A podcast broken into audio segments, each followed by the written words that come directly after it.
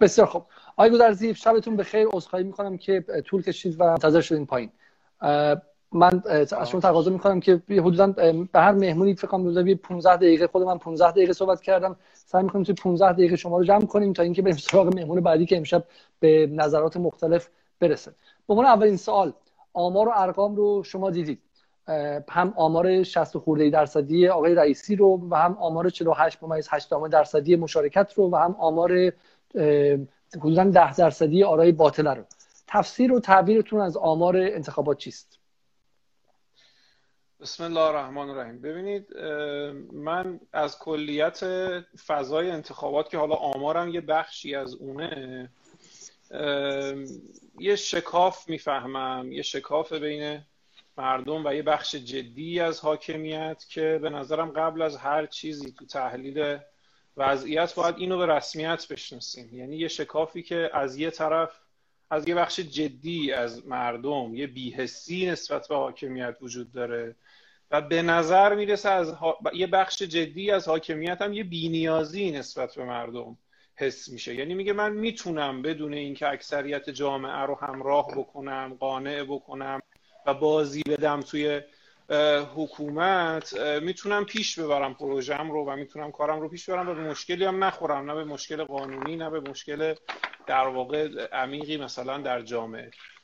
اولا به نظرم این به رسمیت شنو همین عددهایی که شما میگید یه نشونشه.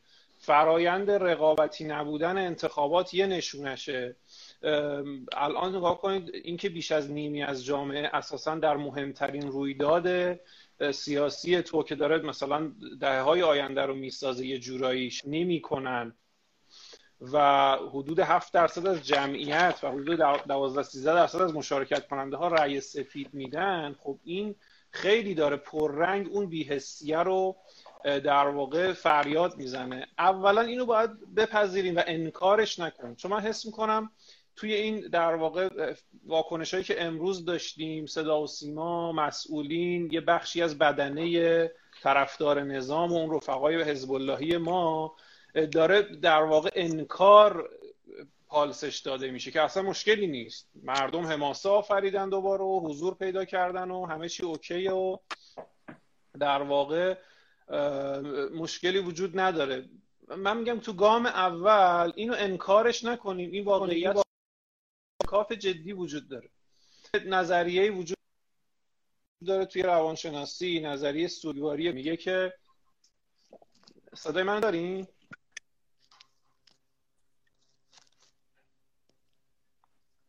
الان صدای من دارین صدای شما من دارم. بله ادامه بدید یه نظرشناسی نظری سوگواری میگه که آدم ها در مواجهه با از دست دادن پنج تا قدم رو طی می‌کنن. حالا از دست دادن یه عزیزی از دست دادن همسرشون یا هر چیز دیگه. تو گام اول سعی می‌کنن انکار کنن این واقعیت تلخو تو گام دوم بعد از اینکه از این مرحله رد میشن دچار یک خشمی میشن. تو گام بعدی وارد مرحله چانه زنی میشن. یعنی مثلا طرف زنش قهر کرده رفته. میره شروع کنه باش مذاکره کردن میگه من قول میدم تو برگردی مثلا دیگه من این کارا رو نکنم و, و یا خودش عهد میبنده اگه برگرده من این کارا رو می‌کنم. تو گام بعدی وارد مرحله افسردگی میشن و نهایتا وارد مرحله پذیرش میشن و اون واقعیت رو میپذیرن. من میگم که حاکمیت طرفدارانش رفقای دغدغه‌مند و حزب اللهی ما تو مرحله انکار موندن بعضن بعضن وارد فاز خشم شدن خطاب به مردمی که رأی نمیدن خطاب به مردمی که با اینها مخالفت کردن. با واکنش ها تو فضای مجازی می‌بینیم کامنت ها feedback ها. عمدتا هم تو هم مرحله انکارن. آقا مشکلی نیست. کرونا ناکارآمدی دولت روحانی همه اینها می‌تونه باشه. این پدیده اجتماعی بعدی نیست. اما اینها اینها نشونه انکار انکار اون شکافت یعنی شکافی وجود نداره مشکلی خاصی وجود نداره. کرونا اگه نبود مثلا الان okay بود. یا مثلا دولت روحانی اگه ناکارآمد نبود ما الان مشکلی نداشتیم. من یه سوالی یه سوالی می‌تونم از شما بپرسم. مثلا من می‌خواستم بزنم شما کلا حرف بزنم یه سوالی برای خود من به وجود میاد. ما حالا به دوستان حزب اللهی شما کاری ندارم و به اینکه حالا به شکلی در هر جناحی و هر گروهی. خود منم 24 ساعته با اینها در ارتباطم و بعد وقتا عصبانی میشم و خشمگین میشم. از این همه انکارشون.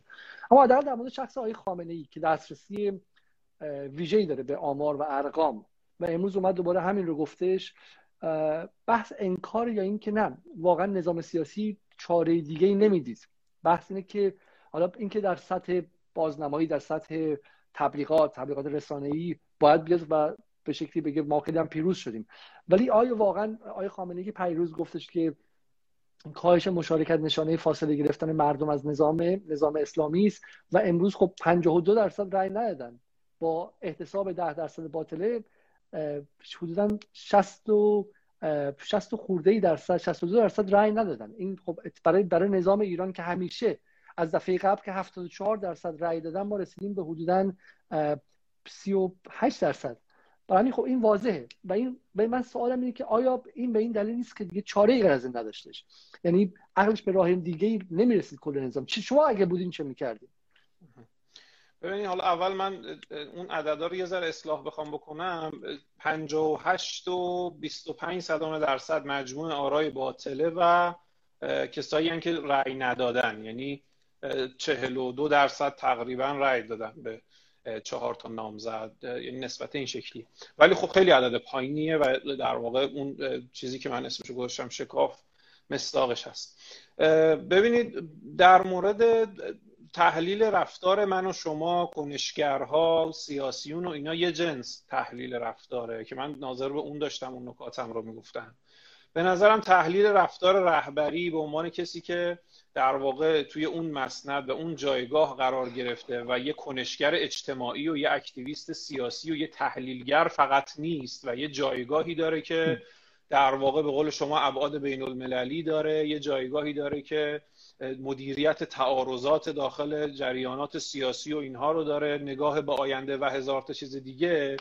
تحلیلش متفاوت میشه اگه بخوایم وارد اون بشیم به نظرم یه بحث مفصلیه. ولی من به صورت کلی کلی از خیلی از کنش‌های رهبری رو که من معتقدم آدم حکیمیه و در واقع بهترین گزینه‌ای که می‌تونه الان رون صندلی باشه عمده رفتارهای ایشون رو من از این زاویه می‌فهمم که یه پازلی شکل می‌گیره در در واقع حکمرانی که هر کسی یک قطعه از این پازل رو می‌ذاره. یا مثلا اون مثال معروف ستا کارگری که یکی زمین رو می‌کنه یکی لوله رو می‌ذاره اون یکی زمین رو پر می‌کنه. آقای خامنه ای به عنوان رهبر انقلاب یک نقشی داره یک قطعاتی از پازل رو می‌ذاره. یا یک در واقع لوله می‌ذاره توی این زمین. و وقتی فضا کاریکاتوری میشه و وقتی کار در نمیاد و ما احساس می‌کنیم یه جوری مدیریت وضعیت اون وقتیه که قطعات دیگه پازل وجود ندارن. و قطعه پازل ایشون به تنهایی تو ذوق می‌زنه. یعنی مثلا دعوت به مشارکت خیلی دعوت به مشارکت اتفاق درستیه. مثلا ما می‌بینیم ایشون همیشه در انتخابات به مردم بیاید رأی بدید فلان. این کی یه, چیز، یه, جوری در واقع از نظر ما کاریکاتوری به نظر میاد. وقتی که اصلا بقیه قطعات پازل سر جاشون نیست. انتخابات اساسا مشارکتی نیست رقابتی نیست. همه جریانات حضور ندارن مردم به خاطر هزار تا دلیل حسی به قصه ندارن. بعد این, این, این فضا وقتی شکل می‌گیره دعوت به مشارکت یه چیز کاریکاتوری به نظر میاد. همین بحث امروز رو هم من از این زاویه می‌فهمم. یعنی طبیعتا ایشون تو اون جایگاه فردای انتخابات باید بیاد یک همچین موضعی بگیره. یعنی تو یک مملکتی که در واقع تازه سی چل سال وارد دنیای انتخابات و دموکراسی شده و با دنیا داره می جنگه ایشون باید چنین موضعی بگیره. اما انتخابات درست شکل نگرفته و در واقع نارس انگار ما چیدیمش از میوه و ما تو این نقطه حالا این پیامه و اینها از نظر ما یه ذره عجیب به نظر میاد. اما من به صورت کلی می‌خوام بگم حالا چه ایشون چه سیاسیون چه بدنه چه اصلا خود ماها. این پنج تا گام این نظریه سوگواری رو به نظرم نباید تو گامهاش متوقف بشیم و معتقدم باید یه روزه ازش عبور کنیم به مرحله پذیرش برسیم.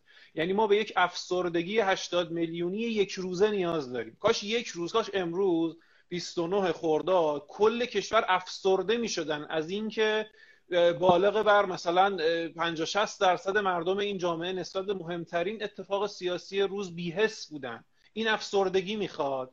ولی یه تو مرحله انکار مونده چی تو مرحله خشمه و هیچ وقت نمی‌خوایم به پذیرش برسیم.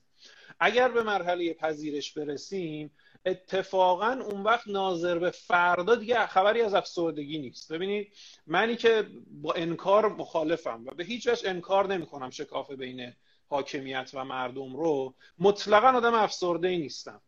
من برای فردام کلی ایده دارم کلی برنامه ریزی دارم می‌کنم که کنش انجام بدم. یعنی ناظر به دولت آقای رئیسی ناظر به ده سال آینده دارم میشینم با رفقا بحث می‌کنیم جدل می‌کنیم که act تعریف کنیم چیکار کنیم که در واقع چالشامون تو حوزه عدالت اجتماعی رفع بشه چیکار کنیم شکافه کم بشه چیکار کنیم مردم درگیر حکمرانی بشن به سمت حکمرانی مشارکتی بریم.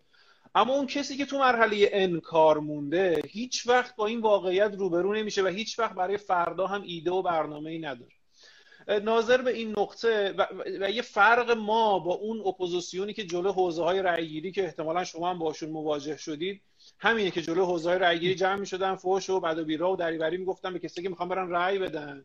یا اونایی که نشستن و خوشحالی می‌کنن از اینکه یه بخشی از جامعه نرفتن. فرق ما با اونا اینه که اگر هر جفتمون از در واقع وضعیت امروز احتمالا شاکیم و یه نارضایتیایی داریم. اما ناظر به فردا ما یه جور حرف داریم ما یه جور کنش داریم ما یه جور ایده داریم. اونا ناظر به فردا یه جور حرف دارن. ما به هیچ وجه به فکر براندازی نیستیم. ما معتقدیم که در واقع با درگیر کردن مردم در حاکمیت با رفتن به سمت حکمرانی مشارکتی خیلی از اتفاقات ما قابل حله. با کشتن ها با در واقع برابری فرصت ها در فضای عدالت اجتماعی خیلی از اتفاقات قابل حل رز ناظر به فردا خیلی حرف رو به جلو میشه زد. من الان اینو بخوام کوتاه کنم و جنبندی کنم که کوتاه یه جمله بگم من به شما برمیگردم به شما برمیگردم. فقط از آقای امامی بپرسم. آقای امامی شما کسی هستین که در باره نظرسنجی و افکارسنجی و افکار عمومی کار تحقیقاتی و آکادمیک کردیم و جزو افراد مهم این رشته هستین در ایران در حال حاضر. جمله آقای میلاد گودرزی به نظر شما درسته. آیا آمار ارقام به ما میگه که نظام احساس بینیازی به رأی مردم می‌کنه و و در حال انکار عدم مشارکت یا نه؟ یا شما چیز دیگری می‌دونید؟ سلام به نام خدا. خیلی خوشحالم که با شما گفتگو می‌کنم. یه قسمتی از سوالتون رو بد شنیدم اون تیکه آخرشو. اگرم احیانا صدای خودمم بده بگید تا آها. خب پس من سوال شما رو این که گفتید این عدد در واقع در مجموع نظام به مشارکت احساس عدم نیاز می‌کنه؟ یه بخشی از نظام لاقل اینو گفتید؟ آقای گودرزی میفرمایند که به نظر میاد که نظام و کل چیدمان انتخابات 1400 معناش اینه که نظام به رأی مردم و به مشارکت مردم احساس بینیازی می‌کنه. آیا احساس بینیازیه یا اینکه نه اختزاعات حکمرانی و به شکلی فشارها و مسائل دیگه بوده که نظام رو به این نقطه رسونده و نظام اتفاقا احساس خطر می‌کنه؟ بذارید من یک جمله به پایانی بگم. آیا قوه عاقله نظام امروز خوشحالی که رئیس جمهور محبوب خودش رفته بالا یا ناراحتی که مشارکت اینقدر پایین بوده؟ بله. ببینید من اگر بخوام بر اساس زواهر صحبت بکنم و باطن خانی و نیت خانی نکنم باید اینو بگم که همیشه اصل مشارکت برای اون عاقله که شما میگید مهمتر از نتیجه انتخابات بوده. ولی چه اتفاقی افتاد در این دور؟ اتفاقی که افتاد این بود که در واقع عوامل بیرونی که شما بهتر از من می‌دونید چه و یه تحلیل خوبی هم روش داشتید مخصوصا اتفاقاتی که در خصوص پرونده هسته ایران در 15 سال گذشته اتفاق افتاد. پرونده حقوق بشر افزای فشارهای حد اکثری خب؟ اون عوامل بیرونی و در واقع ضرب شد در یک سری عوامل درونی دست به دست هم داد که زمین انتخابات به نحوی چیده نشه که لاقل توی امسال یعنی سال 1400 بشود ازش مشارکت بیشتر از 50 درصد بیرون بیاد. اون عوامل بیرونی در رأسش ساختار در واقع وضعیت و ساختار انتخابات در ایرانه انتخابات ریاست جمهوری در ایرانه؟ اگر صدا احیانا اشکال داره بگید تا فکر بکنم. ساختار و وضعیت ریلگذاری انتخابات در ایران مشکلات اساسی داره. طبیعی هم هست. چهل سال از قانون اساسی میگذره. از این قانون اساسی بیش از چهل سال میگذره. تحولات عدیده اتفاق افتاده. تحذب به معنای واقعیش در ایران شکل نگرفته و ما شاهد مثلا پدیده هایی هستیم توی این وضعیت بسیار مستعد توده ای شدن مثل مثلا احمدی نژاد که شما به خوبی اشاره کرد به چه روزگاری افتاد؟ یا پدیده هایی که با تعمیق و پاره تر کردن شکاف های موجود در جامعه می‌تونن رای بیارن. منظورم دقیق تر بخوام بگم اینه. وقتی که ما گروه های شناسنامه دار و دولت های سایه که در طول چهار سال به عنوان یک تشکل به عنوان یک گروه به عنوان یک در واقع بخش مهم تو امان در نظام سیاسی و نظام اجتماعی نداریم که بیان در واقع رقیب دولت های موجود و دولت های در واقع و کاندیدای دولت آینده بشن. اون وقت فقط و فقط با نظارت استثبابی می‌خوایم تشخیص بدیم که کی می‌تونه اتفاقات و فجایع قبل رو رقم نزنه نتیجهش میشه این. ببینید البته عدم همدلی عدم تفاهم و در واقع یه جور سبکسری دولت هام باعث میشه که لایه و لوایح اصلاح نظام انتخاباتی مورد عدم مورد اعتماد نظام قرار نگیره. در همین دولت گذشته لایحه انتخابات لایحه اصلاح انتخاباتی که کامل تو مجلس انقلابی کنار گذاشته شد بخشای خیلی خوبی داشت. که به ما اینو می‌گفت. اگر کسی یه سری option ها رو داشت اگر کسی یه سری ویژگی های خیلی کلان مثلا 100 تا نماینده مجلس واقعا تاییدش کردن یا مثلا 50 تا نماینده خبرگان یا نمی‌دونم ان هزار یا ان میلیون امضا اینو دیگه در مورد شاخص های کیفی و بسیار بسیار خاصش که ما مجبوریم استثبابا اونا رو آبش اونا رو تایید من به عنوان یک کسی که به آقای رئیسی رأی داده و بسیار مخالف عدم تایید صلاحیت به عنوان شخص به عنوان شهر نه حقوقدان. مخالف رد عدم احراز صلاحیت لاریجانی و پزشکیان هستم معتقدم اگر این در واقع آپشن ها در قانون دیده بشه که یه عده نیازی به احراز استثبابیشون نباشه زمین انتخابات بسیار بسیار. پس ببینید این که من میگم عوامل درونی منظورم حوزه رگولاتوری انتخاباته که واقعا نمی‌خوام بگم در واقع البته من قائل به دیالکتیک ساختار عاملی ولی می‌خوام بگم عاملیت هایی دست نشد یه لحظه اجازه بدین چون می‌خوام بحث خیلی آکادمیک نشه. سوال مشخص آقای گودرزی این بود. میگن که بخشی از طرفداران نظام در حال انکار نتایج انتخابات هستند اولا شما به عنوان کسی که آمار متوجه هستین تحلیل آماری دارید آمار انتخابات رو این 48 ممیز 8 درصد مشارکت رو چگونه تحلیل می‌کنید؟ آیا انکار می‌کنید که این یک زنگ خطری برای نظام سیاسی ایران هست؟ من یه مقدار اول در مورد این آماره توضیح بدم بعد تحلیلام بگم که منطقه مشخص بشه. خب؟ اولا اینو که مقدماتی خیلی خلاصه بگم که مثلا خوشحالی نشون خوشحال افراد. خب؟ یا مثلا اینکه صدا سیما مرتبا میگه حماسه اتفاق بزرگ پیروزی مردم موفقیت مردم در این انتخابات اینها بخش از این رو به عنوان یک در واقع خطا حق میدم توی همچین شرایطی. ولی خطا می‌دونم. خب؟ اما بعدا میگم چرا حق میدم. ولی در مورد آمار صحبت بکنم. ببینید ما اتفاق مهمی که افتاده اینه که نرخ مشارکت مانند با, در نظر گرفتن خطاهای آماری و خطاهای انتخاباتی مثل دور دوم آقای هاشمی در سال 72 اتفاقا رأیی هم که منتخب و پیروز انتخابات آورده مثل دور دوم آقای هاشمیه ولی چرا الان ما اینو بیشتر و خیلی فجیعتر و خیلی معنادارتر می‌دونیم که منم معنادار می‌دونم؟ به خاطر اینکه سرمایه اجتماعی به پایین ترین سطوح خودش رسیده و اعتماد به نظام سیاسی حتی در بین بسیاری از وفاداران به کلیت نظام سیاسی یک اعتماد بسیار لرزانی شده. و الا اتفاق جدیدی نیفتاده. چرا من دارم این پنج... این 48 9 درصد رو با اون مثلا 52 درصد سال 72 53 درصد سال 72 مقایسه می‌کنم و در مورد آرای باطله یه مقدار تحلیلم با شما با آقای گودرزی متفاوته. دلیلش اینه که اولا حالا نظر در واقع روش های مختلف نظرسنجی رو بماند که حالا بعضیاش خیلی واقعا نشون داده شد چقدر آبکیه و چقدر پولکیه. مثلا نظرسنجی های منسوب به یکی از نهادهای امنیتی که اصلا 38 درصد نشون داد و واقعا شما... یه لحظه شما رو نظرسنجی اتفاقا چون توی live خود من گفته شد خانم آذرپیک دو شب قبل نظرسنجی از وزارت اطلاعات نقل کرد که حدود 30 درصد رئیسی بود و 20 درصد همتی بود.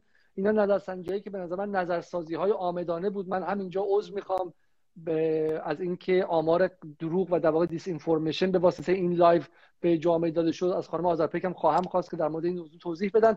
اما آقای امامی به مرکزی وابسته هستن و با مرکزی کار می‌کنن در دانشگاه امام صادق که گمانم دقیق ترین نظرسنجی انتخابات اخیر داشتین. درست آقای امامی شما مرکزتون با 48 ممیز بله بله. این مجموعه ما در واقع یه نوع رویکرده ارشد computational social science داریم. در واقع نظرسنجی به معنای پستی یا تلفنی یا حضوری انجام نمیدیم. ما بر اساس نظرسنجی دیجیتال و بعد ریختنش در و مقایسهش با بعضی از کنش ها و دادکاوی ها و تطبیقش با یه کار می‌تونم بگم پیشرفته تر نوع نظرسنجی که در ایران داره انجام میشه. بر اساس این روش انجام دادیم و دقیقا این عدد رو در آوردیم. خب حالا این نکته رو می‌خواستم بگم. این عدد با این توضیح معنام اینه معنا اینه. من می‌خوام بگم در واقع آراء باطله پس اینم بذارید بگم دیگه آراء باطله بخشش به این معناست که افراد شرکت کردن در این شرایطی که اصلا شرکت نکردن بوده. دات و مسلحت و اهوت رو در این دونستن که نظام اصل نظام رو تقویت کنن. اما اما اعتراض کنن. اما اعتراض کنن. اما اما در ابهام باقی موندن.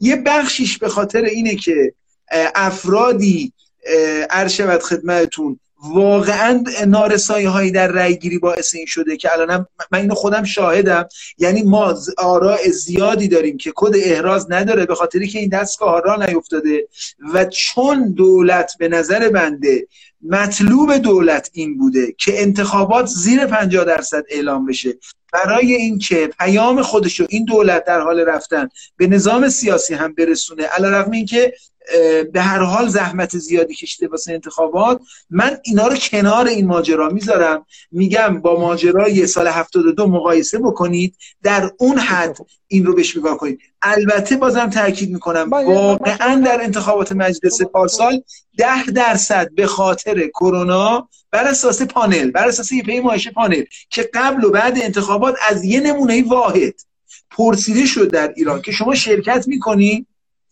و دقیقا همونایی که گفته بودن شرکت می‌کنیم بعد از انتخابات فهمیدیم شرکت نکردن و دلیلشونم چون در واقع مرتبا خبر کرونا تشدید شد. می‌دونید دیگه وقتی خبر کرونا اعلام شد انتخابات برگزار شد. من حرفم اینه. من در واقع این که اجازه بدین. شما آقای گودرزی آقای امامی میگن که این انتخابات نتیجهش مثل انتخابات 72 آیه هاشمیه و کرونا هم حدودا 10 درصد شاید کم کرده باشه و دولت هم برای پایین آوردن مشارکت به واسطه بینظمی در محل رأیگیری نقش داشته. و آرای باطله هم به معنای اینکه به اصل نظام معتقد بودن اما اعتراض داشته. آیا شما با این گزاره های آیه امامی موافقید ببینید حالا تحلیل آماریش رو قطعا ایشون بهتر می‌دونن. من خیلی نمی‌تونم رو اون نظر بدم. ولی یه فرقایی با انتخابات 72 داره این انتخابات به نظرم. مهمترین فرقش تغییر دولته. یعنی انتخابات 72 وسط دوره آقای هاشمی بوده و ما تقریبا تا اون انتخابات اساسا خیلی تجربه حتی دقیقی هم از انتخابات نداشتیم. انتخابات 72 به قبل تقریبا مثل انتخابات الان یه قطب جدی داشته.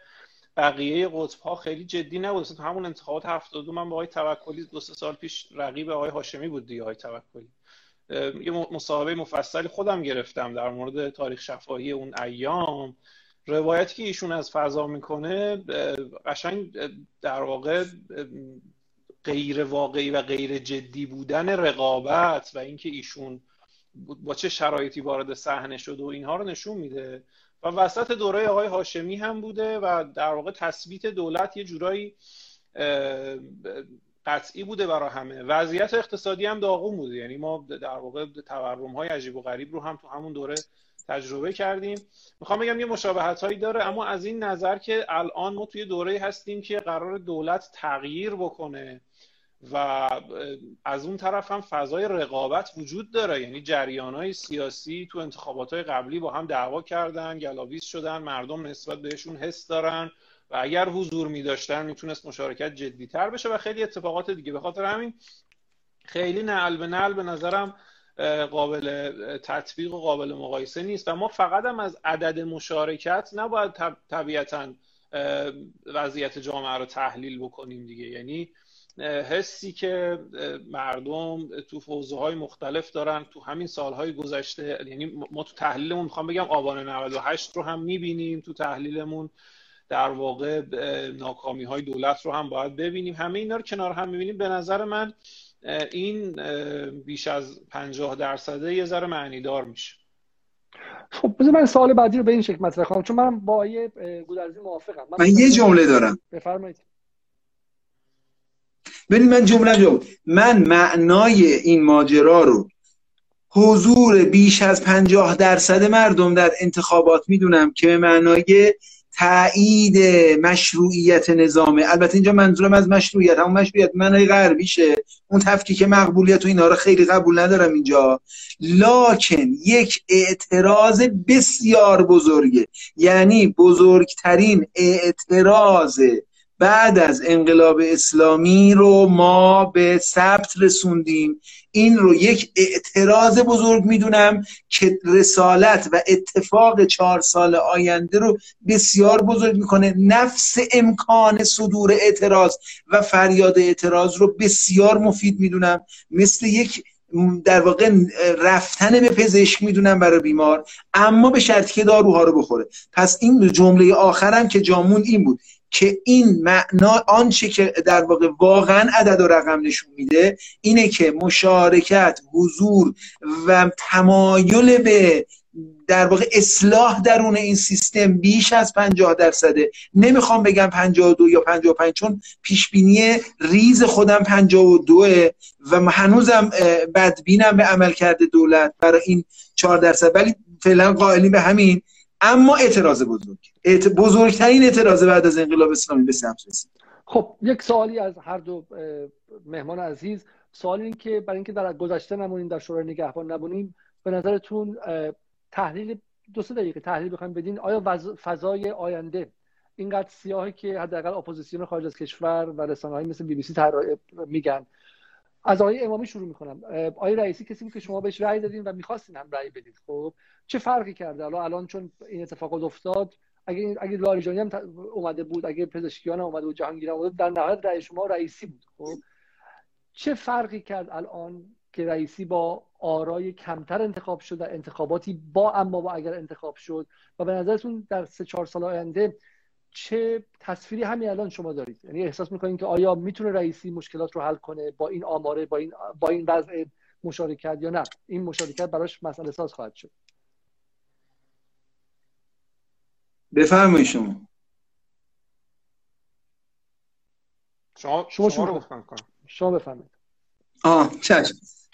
ببینید اولا چون شما اشاره کردید آغاز صدای مورب در پرونده ای رو سال 92 به طور رسمی در یک اشتباه تاکتیکی بزرگ آقای روحانی و طرفداران آقای روحانی شروع کردن یعنی اصلاح طلب ها و بخشی از اولیگارشی که هشت سال مورد ارشد خدمتتون ضربه های مفصل گرفت این صدای مورب در پرونده هسته ای همونطور که شما اشاره کردید بسیار بسیار ضرر بود داشت البته منطبق بود بر اتفاقات سال 88 تحلیل غربی ها از صدای مورب در پرونده هسته ایران.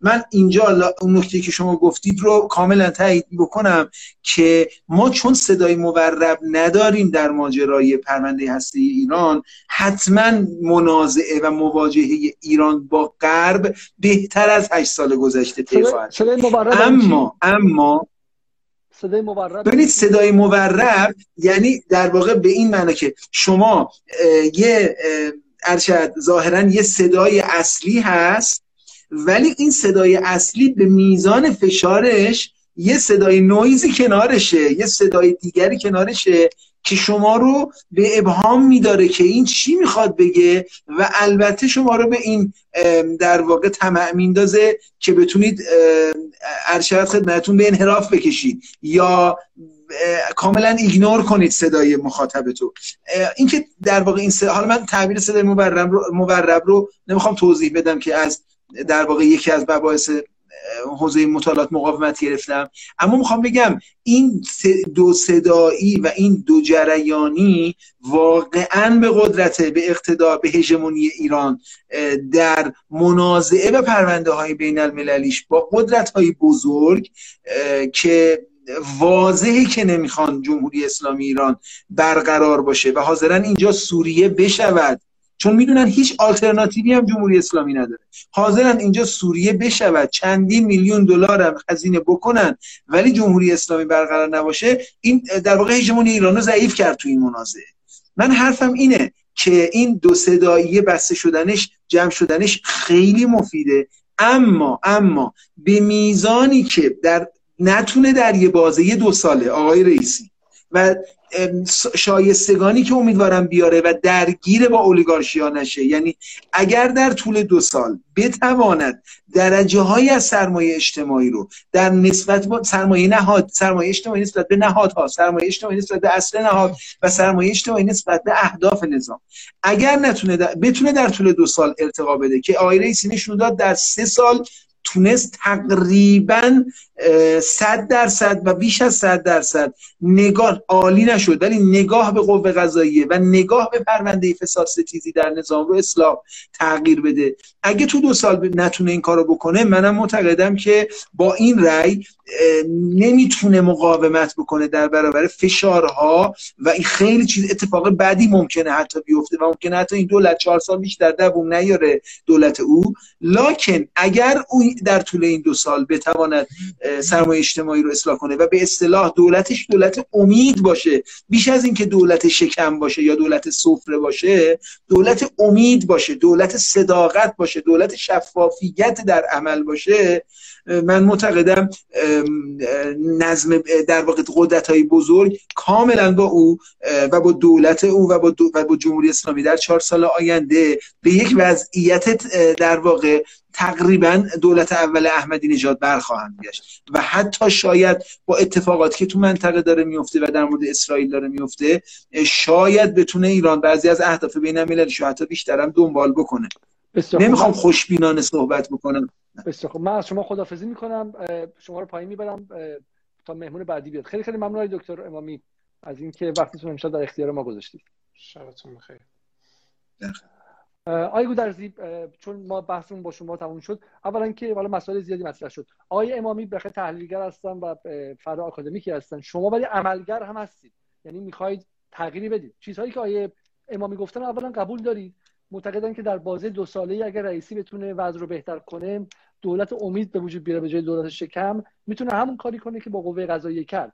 و منظورشون حالا در مورد قوه قضاییه چی شد رو ما کاری نداریم. اما می‌تونه نگاه اجتماعی رو به قوه قضاییه عوض کنه و من گمانم این رو موافقیم که وقتی آیه رئیسی وارد قوه قضاییه شد میزان اعتماد به قوه قضاییه حدود 20 درصد بود و در از یکی دو سال به فکر 40 50 درصد رسید.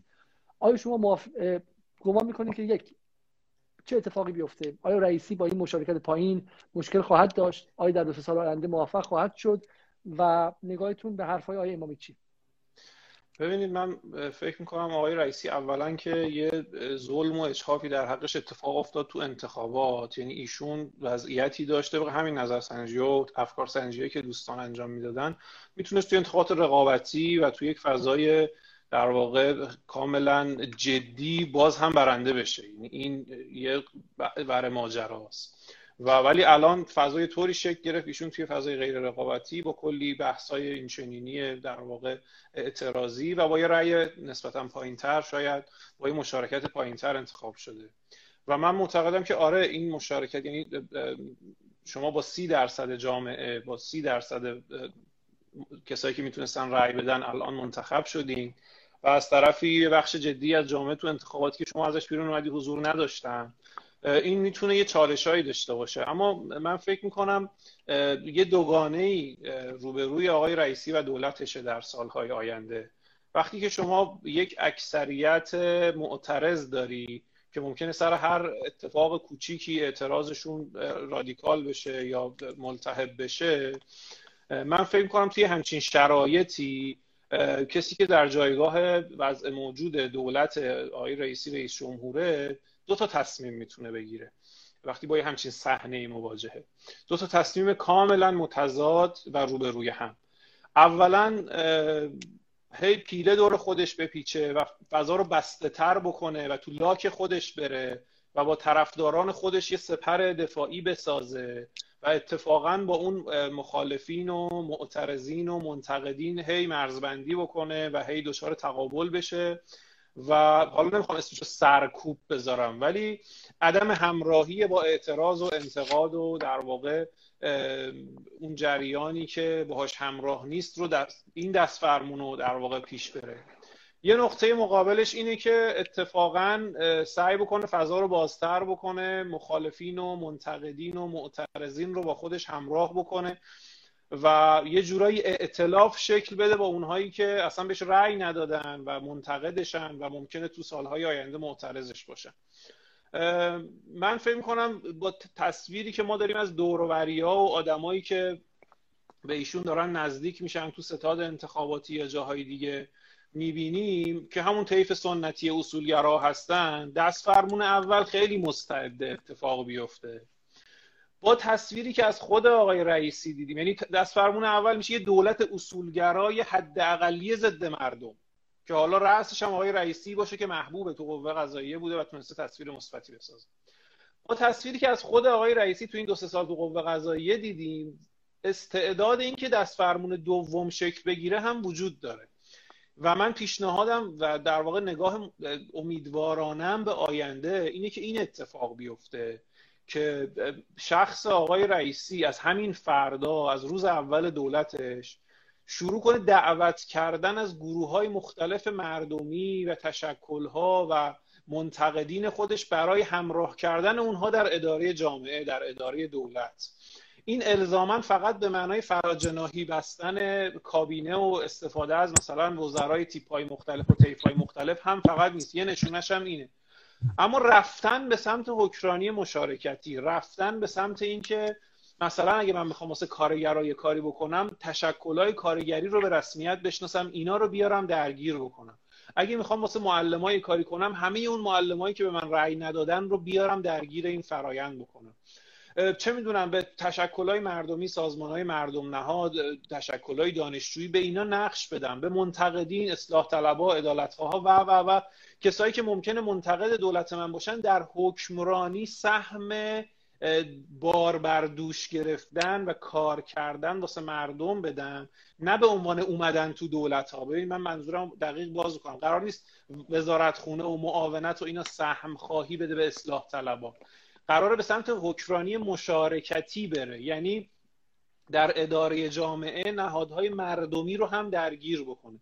این یه چیزیه که می‌تونه اون بمب عدم همراهی مردم و حد اقلی بودن رو خونسا بکنه. یعنی چی؟ یعنی ما ما میگیم حالت ایدئال اینه که ما یک انتخاب آگاهانه و رقابتی داشته باشیم و بعد از انتخابمون یک انتخاب مستمر داشته باشیم.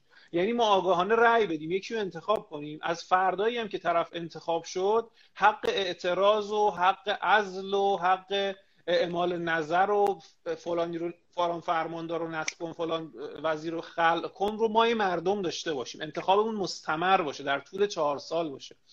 حالا که اولیه یه ذره خدشه دار بوده حالا که انتخاب خیلی آگاهانه و رقابتی نبوده شاید واسه یه بخشی از جامعه دومیه رو آقای رئیسی ظرفیتش رو داره و فرصتش رو داره که به سمتش بره.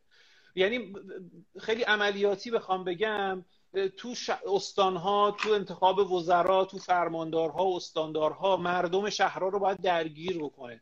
فلان شهر کوچیک اگر فرماندارش رو نمی‌خواد نباید آدم رو بهش تحمیل کنه. اگه یکی رو خواست برداره باید بتونه. یعنی یه بخشی از قدرتش رو به مردم و تشکلهای مردمی واگذار کنه. این یک. بخوام خلاصه بکنم. یه بخشی از ثروت عمومی رو هم به مردم واگذار کنه. این بهترین راه جمع کردن و در واقع تشکیل یک ائتلاف ملی با مردمه. بره سراغ معادن بره سراغ ملی کردن نفت. ما نفتمون دولتی شده آقای علیزاده ملی نشده. مردم می‌تونن سهامدار سرمایه های عمومی و ملی باشن سهامدار انفال باشن سهامدار معادن باشن. مردم شهرهای کوچیکی که معدنی کنار خونشون داره در واقع کنارش دارن زندگی می‌کنن می‌تونن سهامدار اون باشن سود سهام بگیرن زندگیشون رو بچرخونن.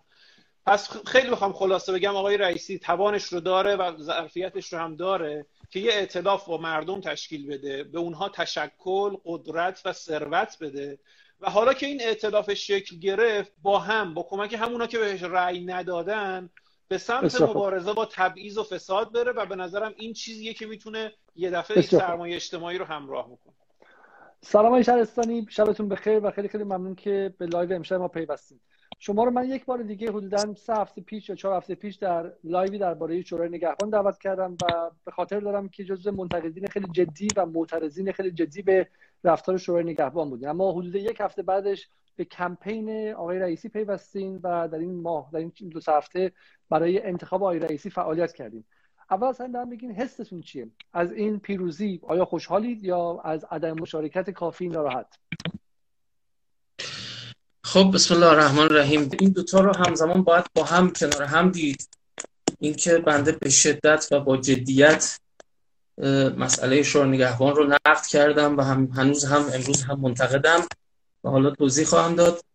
و در این حال این در واقع اما این به این معنا نبود که حالا قهر بکنم یا بگم خب دیگه حالا که فایده نداره. کنش سیاسی راه خودش رو باید باز بکنه و در لحظه مسیر خودش رو و هدف خودش رو تعیین بکنه. فراتر از احساسات و عواطف بعضی وقتا کودکانه و لجبازانه. ببینید اتفاقی که افتاد قطعا شکست نبود برای جمهوری اسلامی. خیلی واضحه. یعنی اگر از بیرون نگاه بکنی به خصوص شما که داری از بیرون نگاه می‌کنی فکر می‌کنم از بیرون از نهادهای از جهان از نگاه جهانی نگاه می‌کنی می‌تونی این رو تصدیق بکنی. که این اتفاق شکست نبود برای جمهوری اسلامی. اما پیروزی خیلی فاتحانه و بزرگی هم نبود. ما حد این مسئله رو نگه داریم. من دو سه هفته پیش بعد از قضیه شور نگهبان متنی نوشتم و اونجا تصریح کردم به اینکه این بازی که شروع شده و این کاری که شور نگهبان کرده بازنده این بازی رئیسیه. چون من به تخمین دقیق به شما میگم که آقای رئیسی توی بازی رقابتی تر پیروزی بهتری نصیبش می‌شد. چنانچه محمد رضا جلایی پور متنی نوشته دوست قدیمی ما از نویسندگان و تحلیلگران خوب اصلاح طلب و اخیرا تو اون متنش حتی اشاره کرده که آقای رئیسی هم متضرر شد و پیش بینی او همین بود که رئیسی می‌تونست توی رقابتی بهتر از این پیروز بشه و من توضیح دارم برای من اون موقع اینو نوشتم اما امروز می‌خوام به شما بگم که در واقع آقای رئیسی حتی توست از این آوار هم بیرون بیاد از این آواری که شورای نگهبان سرش خراب کرد. من معتقدم که شرایط رو با چهار تا عامل اصلی این انتخابات رو باید تحلیل کرد که تو صحبت های آقای گودرزی هم بود. که این چهار عامل مستثنا کرده بود این انتخابات رو. یکی کرونا بود. که خب به هر حال در دوره های دیگه ریاست جمهوری این عامل وجود نداشت که خب می‌شناسیم و می‌دونیم و تاثیر داره و امروز ما سر دو سه درصد داریم بحث می‌کنیم. اهمیت سر دو سه درصده در مشارکت.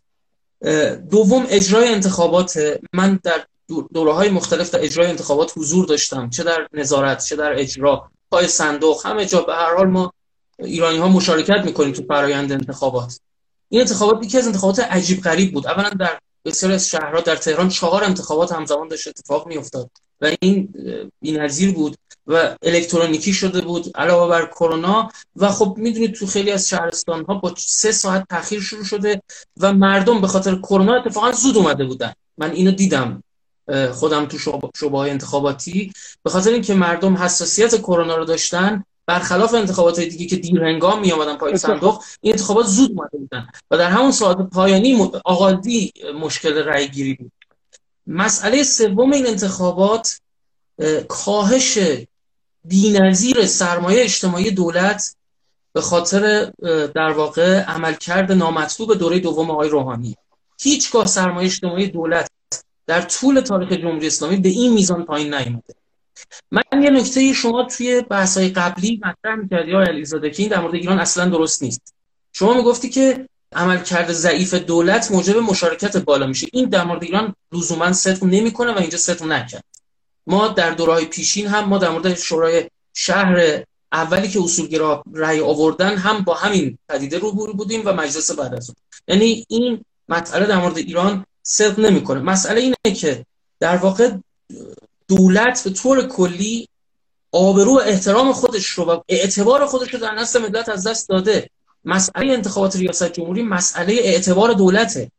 میزان مشارکت به در انتخابات ریاست جمهوری تابعی است از میزان اعتبار دولت در نزد ملت. بسیار خوب.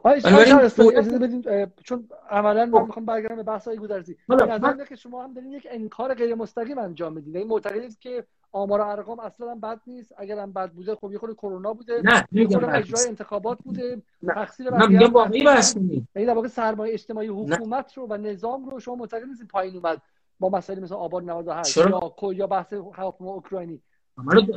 منو دارم. میگم. ببین همین همه اینا رو دارم میگم. همه اینا همینه. دولت یعنی حکومت. شورا نگهبان رو من چی گفتم؟ البته هنوز نگفتم.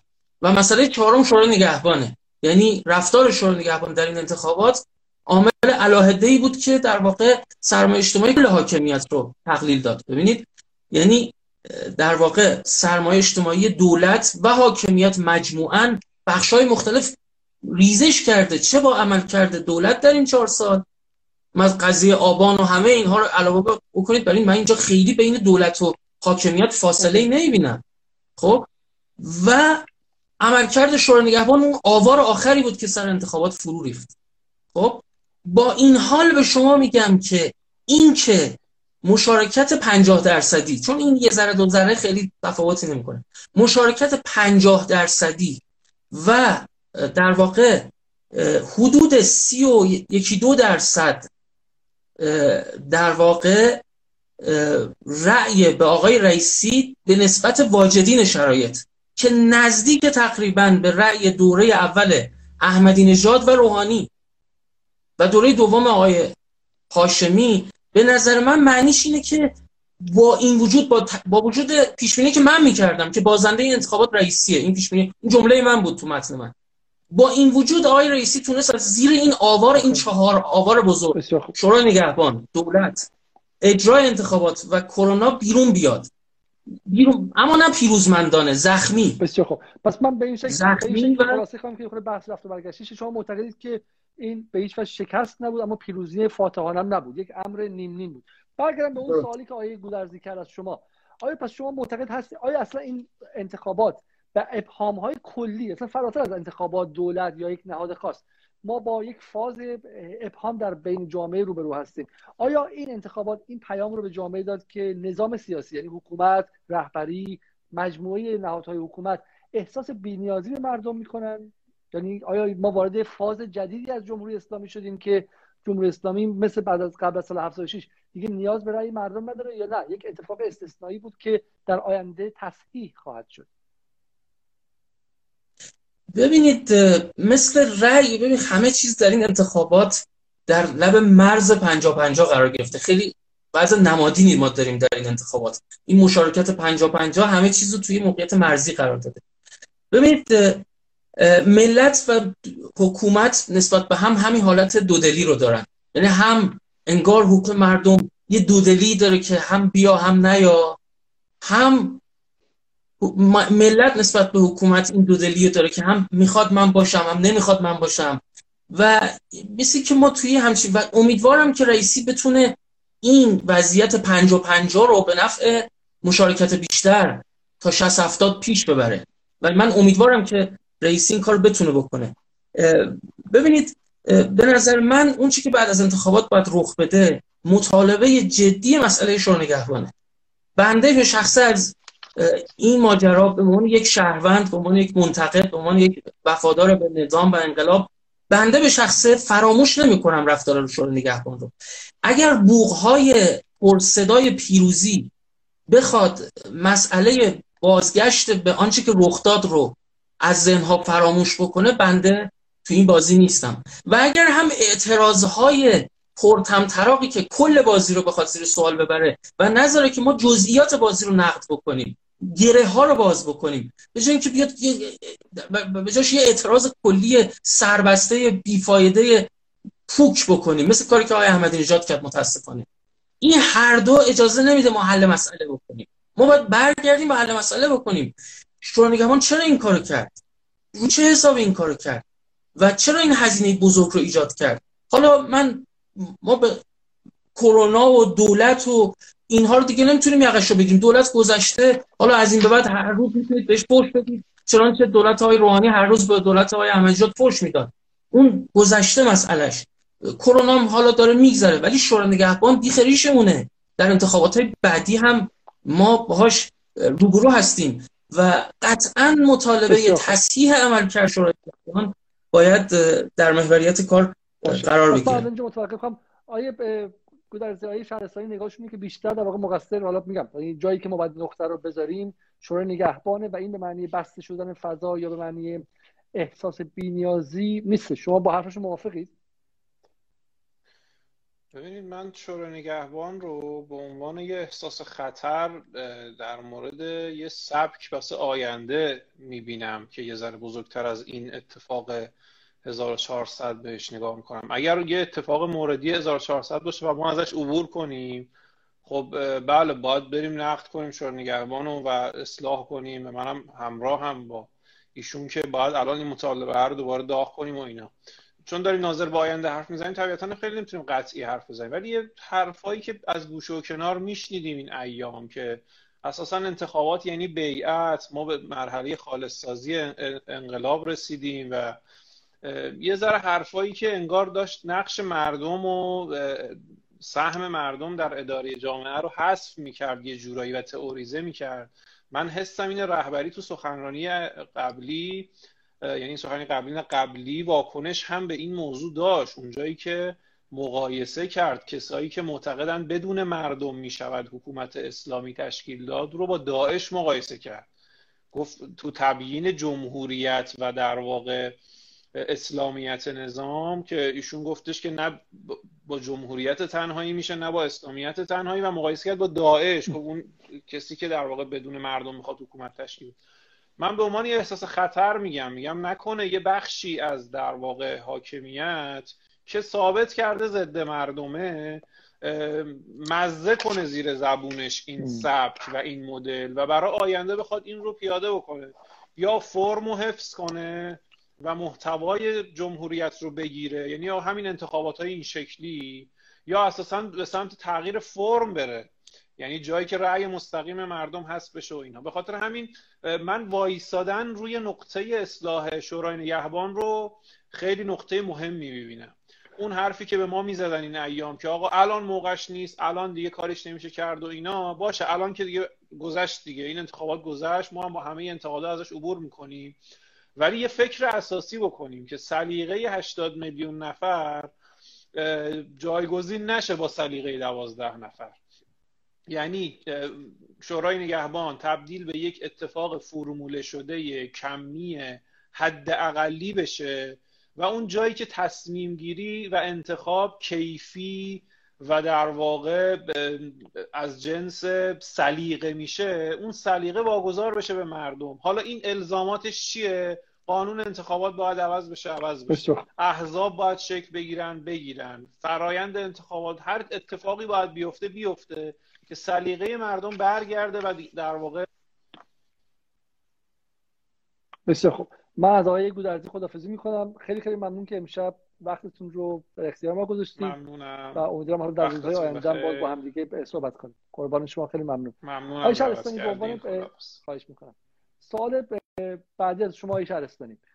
شما یک از طرفداران رئیسی هستید و در نهادهای بالاخره اجتماعی و فرهنگی نزدیک به حاکمیت و در واقع طرفدار حاکمیت جمهوری اسلامی هم نقش دارید و غیره. به عنوان طرفدار رئیسی چه خواهید کرد در این سالهای آینده؟ آیا به شکلی خودتون رو محافظ دولت رئیسی خواهید کرد یا در نقش منتقد ظاهر خواهید شد. چون همین الان هم در واقع اون حرفی که آقای گودرزی می‌زنه به حرف معقولیه اینه که ما اگر الان بیام خیلی در بوق پیروزی کنیم شاید فراموش کنیم و یواش یواش ادعی میگن که همین زیر زبانشون مزده می‌کنیم که مردم یه قوری هم زدن و رفتن و به همین راحتی خب جمهوریت از بین رفت. ببین جمهوریت خب کار پیچیده ایه منم دوست دارم که نامزد خودم بیاد بالا و اگه ببینم سخت نمیشه میگم خب اون یواش یواش اون مکانیزم های اضافی رو حذف کنم خودم رو راحت کنم.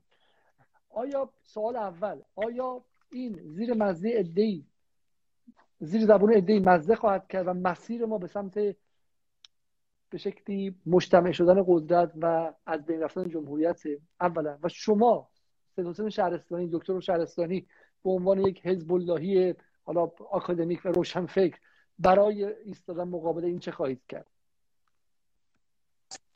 ببینید این خطر همیشه وجود داشته. یعنی ما در دوره 76 هم از طیف مثلا از بعضی مباحث های مصباحی یزدی آیت مصباحی یزدی مرحوم های مصباحی یزدی این ادبیات رو ادبیات تقابل مقبولیت و مشروعیت رو داشتیم. پیش از اون هم بوده. همواره یه همچین در واقع روی کرد و دیدگاهی در جمهوری اسلامی وجود داشته و کار ما همیشه تقابل با این جریان بوده. یعنی در واقع بخشی از در واقع رنجی که ما متحمل میشیم در به خصوص جریان حالا اصولگرا یا انقلابی یا حزب الله یا هر چی اسمش رو می‌خوایم بذاریم در واقع روبرو شدن با دیدگاه هایی که من حالا خیلی سال تحت عنوان در واقع خلوصگرایی نقدش می‌کنم. حالا این خلوصگرایی البته جلوه های مختلفی داره. گاهی اوقات ضد جمهوری میشه گاهی اوقات نه. چهره جمهوری خواه به خودش می‌گیره. ولی به حال من همواره این دیدگاه رو نقد کردم. البته اینم بگم من یک بار هم در ستاد آقای رئیسی در هیچ ستادی از ایشون حضور پیدا نکردم و هیچ ارتباطی با دوستان نداشتم. هرچند بعض از این آقایون دوستان من هستن و اینها ولی هیچ ارتباط ارگانیکی به هیچ وجه من تو این مدت نداشتم. و یک صفحه و پیجی داشتم و یه قلمی می نوشتم و فوش میش خوردم و حرف می زدم و نقد می کردم و استدلال می کردم تا نزدیک هم بوده بارها که ما از صف انقلاب هم هی بیرون انداخته بشیم. بارها این اتفاق برای ما افتاده. اما عرض خدمتتون که ببینید خب این سوال برای این انتخاباتی که انجام شد در نهایت و اتفاق افتاد آیا اون بخشی که گفتیم که دنبال حالا آقای مصباح دنبال به شکلی حکومت اسلامی بودن رو دست اونها رو باستر نکرد؟ دستشون سنگین‌تر و قوی‌تر نکرد؟ بله. ببینید میگم این کشاکش همیشه وجود داره. خب اولا هزینه های مشارکت پایین اتفاقا در واقع آواری میشه بر سر دولت و دولت چهار سال دیگه می‌خواد بیاد پای صندوق رای و انتخابات برگزار بشه. و این ماجرا خیلی قابل دوام نیست تو جمهوری اسلامی. یعنی به هر حال صندوق رای قدرت خودش رو داره. دست کم تا زمانی که آقای خامنه ای رهبر این انقلاب و پای این انقلاب وایساده. چون اگر می‌خواست این اتفاق بیفته در 76 بدون هزینه زیادی انتقال قدرت به آقای ناطق نوری رخ می‌داد و موارد دیگه. به هر حال حالا برای اون سوالی که پرسیدید سوال خیلی مهمی بود برای این دوره چهار ساله. ببینید نظر من اینه که خب من شخصا خب موقعیت پوزیشن انتقادی و اصلاحی و حالا روشنفکرانه خودم رو حفظ خواهم کرد. حرفمو خواهم زد. و معتقدم که دولت آقای رئیسی باید به همون اندازه حالا حداقل که به سبد رأی خودش و مطالبات موجود در سبد رأی خودش اهمیت میده باید به مطالبات اون کسانی که رأی ندادن و اون کسانی که به کاندیدای دیگه رأی دادن اهمیت بده. تا این ترمیم این شکافا رخ بده. و به نظر من آقای رئیسی ظرفیت این کارو داره. و بارها نشون داده. ببینید تمام خبرنگاران اصلاح طلب حس مثبتی به آقای رئیسی دارن به خاطر عملکردش در دوره قوه قضاییه. کارنامه مثبتی داره در تعامل با دیگری ها در تعامل با دیگری های مختلف در واقع کارنامه مثبتی داره و در در واقع گفتگوی با مردم تعامل با مردم هم وجه مثبتی داره. و اگر نبود این باری که شورای نگهبان روی سرش خراب کرد و تبدیل شد به کاندیدای تعمیلی نظام توی قشرهای از جامعه. من معتقدم که در واقع این پتانسیل بیشتر خودش رو اما ایشون مثل آقای رفسنجانی چون حالا خیلی هم مقایسه کردم با انتخابات دور دوم رفسنجانی. آقای رفسنجانی حتی یه دونه ستون ساده تو روزنامه سلام رو آقای عباس عبدی نقد اقتصادی می‌کرد نپذیرفت و تحمل نکرد. انداختشون تو زندان مرحوم صحابی رو با انتقاد خیلی کوچیک تو ایران فردا زندان انداخت پس آقای رئیسی چون ببین حسی که تو جامعه هست من خیلی صریح داریم حرف می‌زنیم امشب. حسی که تو جامعه هست اینه که نکنه جمهوری اسلامی ما رو برد برگردون به دهه 60 همه فضاها بسته نطق بکشیم پرتمون می‌کنن تو زندان و دیگه تموم شد و اینها. این بسته شده دیگه فضای آزاد و اینا. حالا اصلاح طلبام دارن توش میگن. از فردا حالا میان فیلتر می‌کنن اینستاگرام و اینا. این حس تو جامعه است. شما با شناختی که از رئیسی داری این اتفاق خواهد افتاد یا نه؟ ببینید من ما دائما در درگیری با نیروهایی هستیم که می‌خوان این فضا رو بسته بکنن و دائما قلم ما داره هزینه میده برای اینکه از این در واقع فضا سیانت بکنه. در نقد شورای نگهبان می نویسیم در نقد نهادهای اقتدارگرا می نویسیم اما شناختی که از دو چیز دارم. یکی از فضای اجتماعی جامعه و از رسانه ها دارم. ببینید رسانه زمان رسانه آلترناتیو زمان آقای هاشمی ویدیو بود. خب یعنی رسانه آلترناتیوی که تازه ممنوع می‌شد ویدیو بود. امروز دیگه اساسا امکان این در واقع بستن وجود نداره که حالا شما به یه نفر ستون تو روزنامه ندی و طرف حرف شنیده نشه. مثلا شوخی این حرف. خب؟ این مثلا گذشته آن سبو بشکست و آن پیمانه ریخت. و دوم آقای رئیسی کارنامه‌اش نشون داده. ببینید ایشون خب من منصفانه قضاوت می‌کنم. من هیچ رابطه ای با ایشون ندارم. در دوره قوه قضاییه هیچ شکایتی نکرده. در صورتی که رئیس قبلی همه رو شکایت می‌کرد از دم و منتقدیشون میگن که توی قوه قضاییه بخشی از همین به شکلی آمادگی برای ریاست جمهوری بوده. می‌خواستن اونجا تصویر رو در ذهن جامعه عوض کنن محبوبیت پیدا کنن. اما الان دیگه نیاز به محبوبیت ندارن. خب منتقدینشون میگن که مثل مثل اینکه مثلا آقای رئیسی خب این مدت به حرف مردم گوش میده اما توی انتخابات خیلی میگن که اونقدر که لازمه تعهد نداد. چون وقتی شما یک تاز میشین پیروزیتون از قبل مشخصه یه مقدار جاتون گرم و نرمتر میشه. یکی از دلایلی که ما رقابت رو معتقدیم باید باشه اینه که هیچ کس در روی صندلی قدرت احساس امنیت مطلق نکنه و همیشه احساس کنه که زیر رصد همیشه احساس کنه که به رأی به محبوبیت مردم اعتقاد داره. ولی شما امیدواریم که تغییر رویه نده آقای رئیسی به عبارتی درسته؟ بله ببین اون دلایل می‌تونه جدلی و طرفینه اون کسی که می‌خواد رئیس جمهور بشه توی دستگاه قضا قرار داره ممکنه این تصمیم رو بگیره که برای اینکه تصویر بدی ازش ساخته نشه رسانه رو کنترل بکنه برای دوره بعدی ریاست جمهوری یعنی این قضیه جدلی و طرفینه بنابراین من معتقدم که ما باید منتقدانه مصلحانه کردمون به دولت هم منتقدانه باشه اما کمین کرده نباشیم. ببینید اصلاح طلبا. ببینید کمی نکنیم که ببینید. بعضی از دوستان گفتن که آقای رئیسی با اتاق بازرگانی دیدار کرده. ببینید رئیس جمهور یک کشور قرار بیاد پای کار. یعنی قرار نیست که بره مثلا در میان یک کمپین حزب کارگر که نیست که در ایران. ما باید بر اساس مقدورات سیاسی خودمون کار بکنیم ببینید اصلاح طلبان اصلاح کنم حرفتون حزب کارگر جزو سرمایه‌داران ترین احزاب جهانه چون بله بله اصلا در واقع این اسمش کارگره. مفهوم امروزی نیست میگم.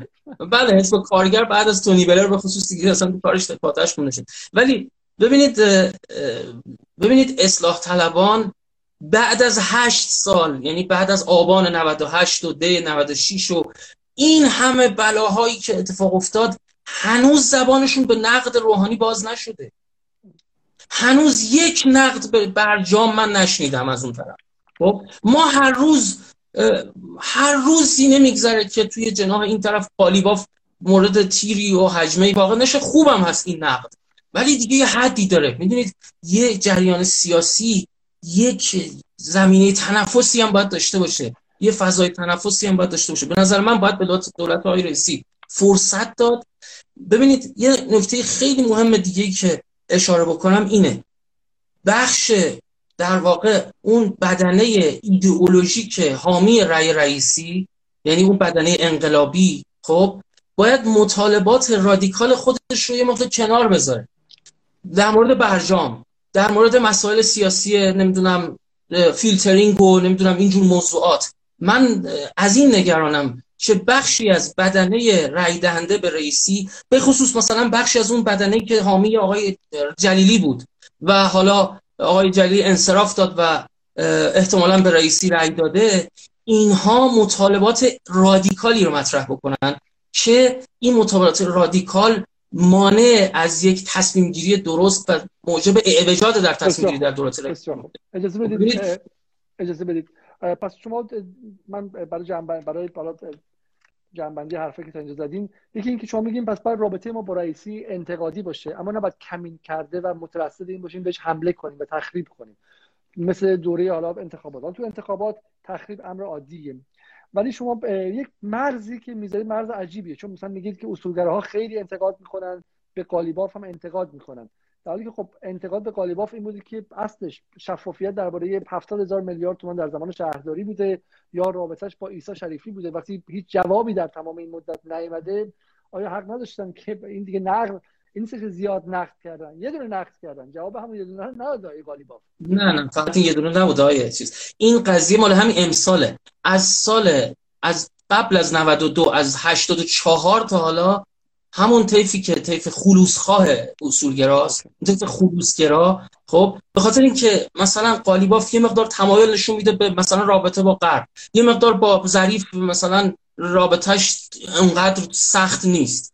خب این قضیه ایسا شریفی یک سال پیش اومده. از 84 تا حالا اون طیف خیلی رادیکال و ارتودکس حزب اللهی در واقع دائما اون لبه های تعامل جریان انقلاب رو با بیرون از جریان انقلاب به شدت نقد می‌کنه و به شدت منکوب می‌کنه. این نکته اساسیه. ولی قضیه ایسا شریفی قضیه روز آمده ببینید و این یک می‌تونه یک عامل مخربی باشه برای دولت های دقیقاً همینجا شما رو متوقف همینجا شما رو متوقف کنم. ببینید همین نگاه هم آیه شهرستانی عزیز در بین عده‌ای از اصلاح طلبان بود. یعنی اونها هم می‌گفتن که ما با روحانی خیلی فاصله داریم.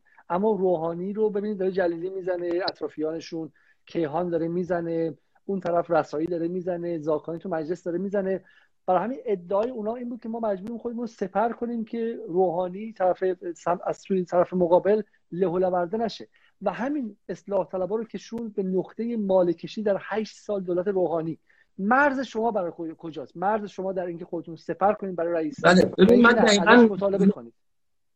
دقیقا. من میانه این دوتا رو گفتم. ببینید میانه این دوتا رو گفتم. ببینید نه مطالبه گری غیر واقعی فانتزی و رادیکال. ببینید مطالبه گری های فانتزی غیر واقعی و رادیکال. یعنی اینکه مثلا بعضی از طرفداران آقای جلیلی می‌گفتن در ستاد رئیسی یه ده هستن. حالا ستاد بیدار پیکری هم بود. ولی یه ده هستن که مثلا شبهناکن ولی در ستاد آقای جلیلی هیچ کس نیست که شبهناک باشه. خب در ستاد آقای جلیلی وحید جلیلی بود دیگه. غیر از سعید جلیلی. و حالا یه سری بچه های جوون خب این که دلیل نمیشه. ببینید دعوای ببینید اینکه در ببینید منظور من اینه. من بگم به شما اینا. به نظر میاد که رئیسی کاندید جبهه انقلاب نیست. کاندید نظامه. من بخوام ساده و صریح بگم. اگر آی جلیلی مسئله ما بود آی جلیلی به این راحتی از انتخابات کنار نمی‌رفت. به نظر میاد که مسئله رئیسی مسئله اولویت داره در چهار سال آینده تندروهای جنای انقلاب باشن. مسئله اینه که حالا من با جلیل تندرو نمیگم حالا آرمان خواه میگم. ولی مسئله چیز دیگه اینه که سوال من از شما اینه اینه که اگر آقای رئیسی کوربینی پیدا کنه به اون 50 درصدی که رأی ندادن به اون 10 درصدی که باطل دادن به اون 5 درصدی که به رز... 7 درصدی که به 8 درصدی که به رضایی رأی دادن به اون 6 درصد همتی به مردمی که تو آبان اومدن بیرون شما به عنوان روشنفکر و اصولگرا به عنوان روشنفکر انقلابی چطور می‌تونید مانع این کوربینی بشید؟ خب. ببینید من همین میگم. من اولا منتقدم ولی بحثم اینه. ببینید چطور ممکنه که رئیسی نسبت به اون 50 درصدی که رأی ندادن بخششون هواداران احمدی نژادن بخششون هواداران مثلا آقای موسوی یا هر کس دیگه و اون رأی آقای رضایی که رأی نقده. طرف میگه 450 هزار تومن اسمس زده به من. یعنی رضایی گفته که شماره کارت بده برات بریزم شنبه. خب اینجوری بود دیگه. و رأی آقای همتی چجوری میشه که آقای رئیسی نتونه اینا رو لحاظ بکنه؟ بخشی از این برمیگرده به مطالبه گری تندروانه جریان انقلاب. اتفاقی که برای آقای خاتمی دور دوم افتاد.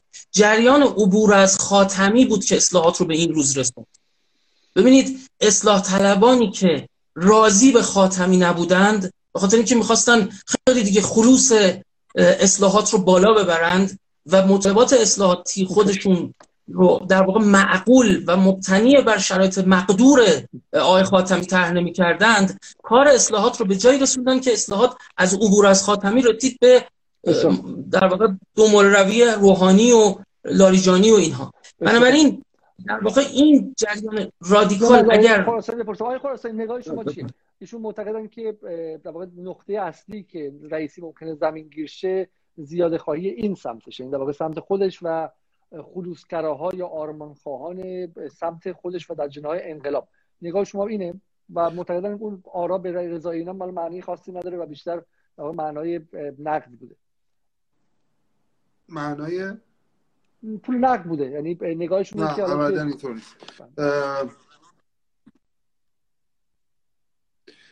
ببینید یه, یه نکته هست خیلی, خیلی جالبه. در واقع بین تمام تیف های مثلا چه می‌دونم هم اصلاح طلبان راجع به یارانه های آقای احمدی نژاد همین رو می‌گفتم. گدا پروری صدقه پروری. الان هم راجع به مثلا آقای شهرستانی راجع به طرح آقای رضایی میگن که پول نقد انگار پول دارم میدم که تو بیا رأی تو بده. درسته که این چیز خیلی عجیب و غریبی نیست. این اگر ببینید اگر منابع مالیش درست تأمین بشه یعنی به شیوه درست تأمین بشه یعنی با آزادسازی قیمت ها نباشه و با شیوه در شیوه های مالیاتی تامین بشه طرح خیلی پیشرویه. و این چیز چیز عجیب و غریبی نیست. ضمن اینکه حالا من برگردم سوال اصلی تو ببینید این داستان چیز یک دست شدن دولت من فکر می‌کنم یه در واقع یه رویه اون طرفی هم داره. اونم اینه که ما با یه دولت بسیار مقشوش و پرهرج و مرج طرف باشیم. دولتی که در واقع گروه های مختلف اصولگراهی بخوان با طیف های مختلف بتونن بخوان یا جاهای مختلفش رو تصاحب کنن. این این به به خاطر اینکه در واقع اصولگراها تجربه گردوندن قوه مجریه رو ندارند می‌تونه به همون اندازه به همون با به همون اندازه تصویر دولت یک دست چه بسا بیشتر خطرناک باشه. یعنی تصویر دولت یک دست میگه که بهتون این نوید میده که خیلی خوب یه دولتی یک پارچه است می‌تونه کارآمد باشه می‌تونه خیلی کارهایی که دولت های در واقع غیر یک دست نمی‌تونن انجام بدن غیر هماهنگ نمی‌تونن انجام بدن می‌تونه گام های بزرگ برداره. ولی یه طرف دیگه هم اینه یه طرف هم دیگه هم اینه که طیف اصولگرایی که ما میگیم که یک چیز نیستش که مثلا یه در واقع یک بدنه یک پارچه که نیستش که. اینا گرده های مختلفی هستن و این گرده های مختلف میان سهم خواهی می‌کنن و معلوم نیست. و کار اصلی آقای رئیسی اینه که مدام انرژی بسیار زیادی رو باید صرف اینو بکنه که مدام چطوری اینها رو مدیریت بکنه. چون اگه سهم در واقع سهمشون رو نده اینا اولین منتقدای خود آقای رئیسی میشن. و این واقعیتی که راجب اصولگرایی راجب اصولگرایی و در واقع دولت یک دست وجود داره. در اینا دروی یه سکه هستن. خب یعنی یه کمربندیه که می‌تونه خیلی محکم بسته بشه یا یه کمربندی که کلا می‌تونه وا بشه. خب من من من این خطر رو به طور جدی بسیار پس شما پس شما نگاهتون نیست. حالا در واقع نگاهتون نیست چون آیه جلیلی سهم خواه به اون معنی نیست. شما بیشتر نگران محافل سهم خواه هستید در بین اصولگراها تا این بله و کم نیستن. آرمان خواهش.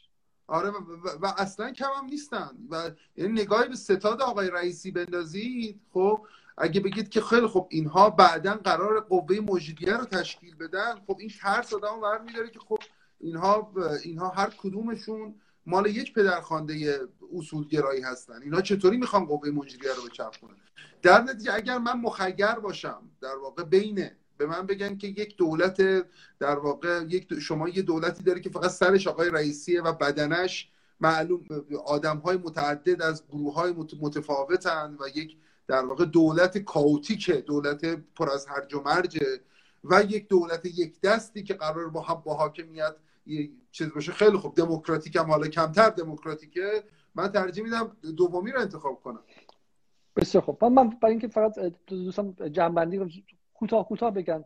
و بس سوال ما سوال ما اینه که آیا آقای رئیس چون در مورد کارآمدی آقای شهرستانی در مورد این گفتن که تو قوه قضاییه بالاخره آقای رئیسی موفق شد که کاری انجام بده. ولی در همون قوه قضاییه هم ما می‌دونیم که در همه جا آقای رئیسی موفق نشد و این قوه قضاییه محافل مختلفی داره.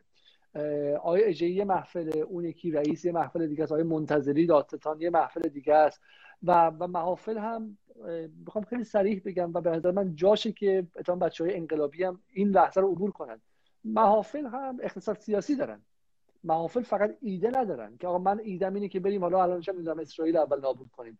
پشتش اقتصاد سیاسی هم هستش. پشتش بودجه اومده پشتش کارخونه زده شده پشتش فلان نهاد چه می‌دونم در اختیار قرار گرفته و غیره.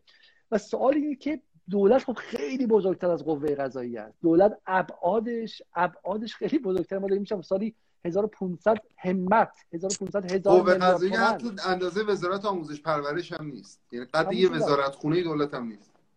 حالا بس من سوال اینجوری مطرح کنم. آقای پسرسین شما کوتاه‌تر چون می‌خوام از شما مرخص شم با اجازه و نوبت های خراسانی آیا شهرستانی شما در این چه فکر می‌کنید؟ آیا آقای رئیسی موفق خواهد شد سهم خواهان محافل پولک پول محور ثروت محور قدرت نه ثروت محور رو مهار کنه. حالا آرمان خواهان به کنار. آیا موفق میشه سهم خواهانی که میان هر یه بودجه می‌خوان هر کدومشون یک سهمی از قدرت می‌خوان رو مهار کنه و نذاره که سهم خواهی و قبیله گرایی در اون اصلاح اصولگرایان و پدرخوانده های اصولگرایی دولتش رو فشل و ناکارآمد کنه؟ ببینید اولا در مورد سهم خواهی باید یه واقع گرانه حرف بزنیم. و هر حال ایشون مجبور با همین نیروهای موجود سیاسی در کشور ایران کار بکنه.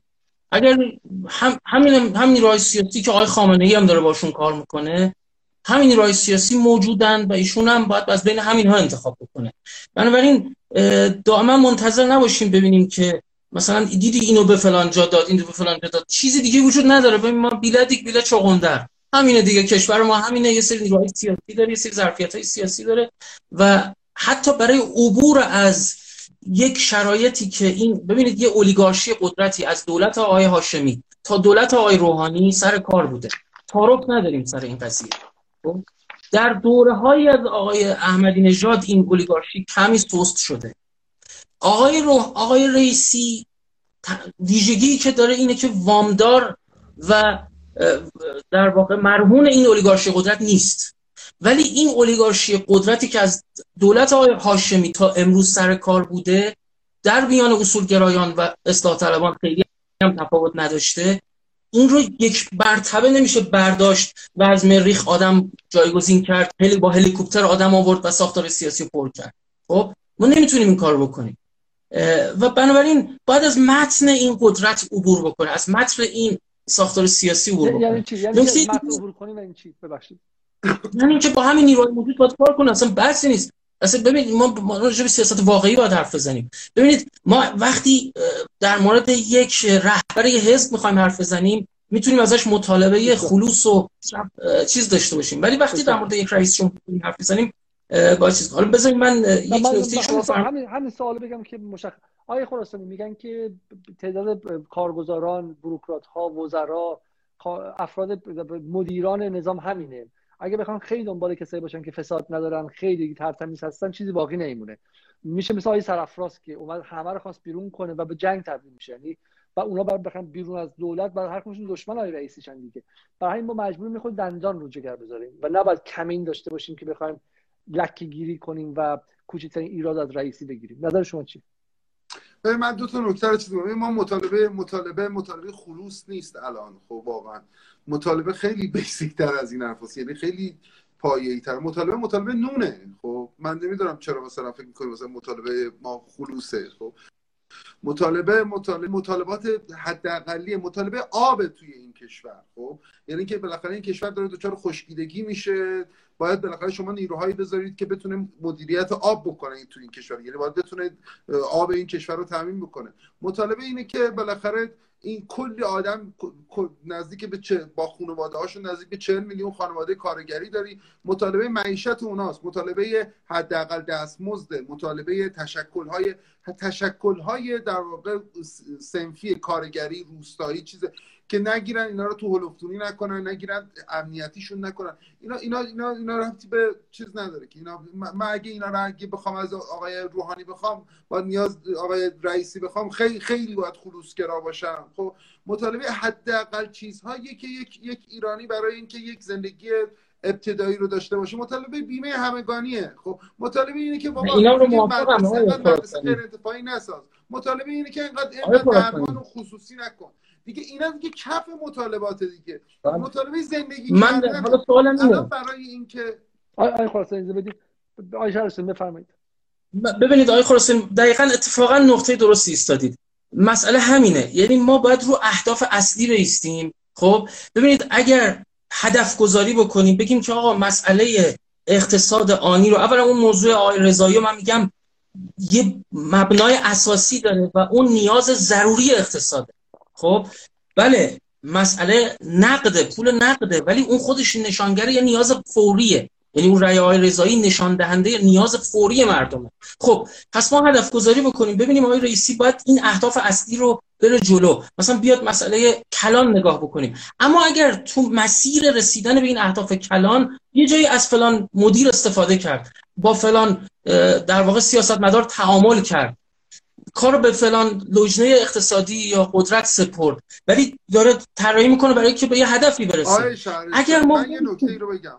ببخشید. من, من که اگر ما وایسیم بگیم به خوردگیری بکنیم بگیم چرا فلانجا با فلانی حرف زدی؟ چرا فلانجا مثلا ظریف و تحویل گرفتی؟ چرا قطعا می‌کنن. خب اصلا تردید تردید نکنید که قرار رسانه های اصلاح نه اون طولگراها رو داریم میشه تو حرف هم دیگه نپرین معذرت می‌خوام. اجازه بدیم بسیار خوب دکتر ما گرفتیم اجازه بدین چون بحث متداخل میشه.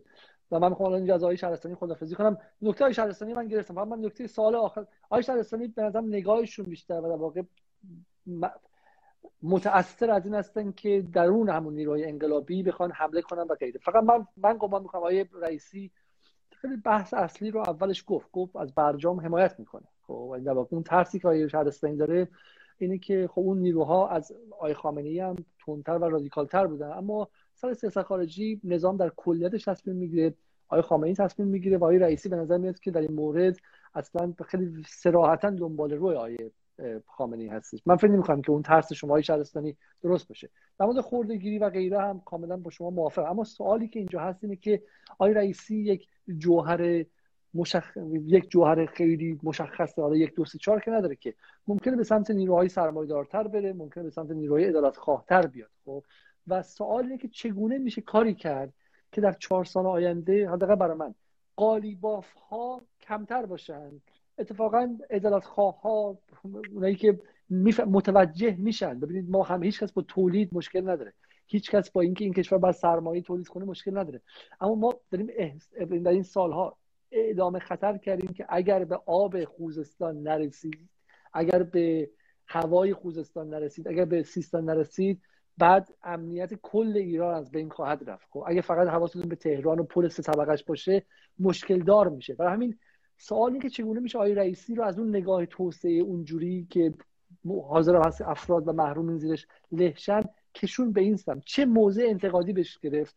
حالا انتقادی همراه با حمایت برای شما. خوردگیری هم کسی نمی‌خواد بکنه. خب ولی سوالی که توی این توی کمپین نشد این حرفا رو ما رو به رو با آقای رئیسی بزنیم. آقای رئیسی تن به کنفرانس خبری نداد آقای رئیسی تن به گفتگو نداد. چون خیلی احساس نیاز نکرد. چون پیروزیش تا حد زیادی آقای خراسانی در live قبلی گفت پیروزیش تا حدی قطعی بود.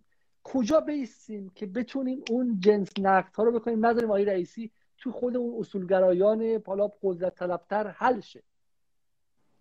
ببینید مسئله مهم اینه که الان آقای رئیسی به عنوان کسی که در میان شخصیت های سیاسی جمهوری اسلامی جنبه فساد ستیزی و ادالت خواهی بیشتری از بقیه تا حالا داشته روی کار اومده. و به هر حال این خودش یه ظرفیت و یه فرصته. می‌تونیم از این فرصت استفاده بکنیم.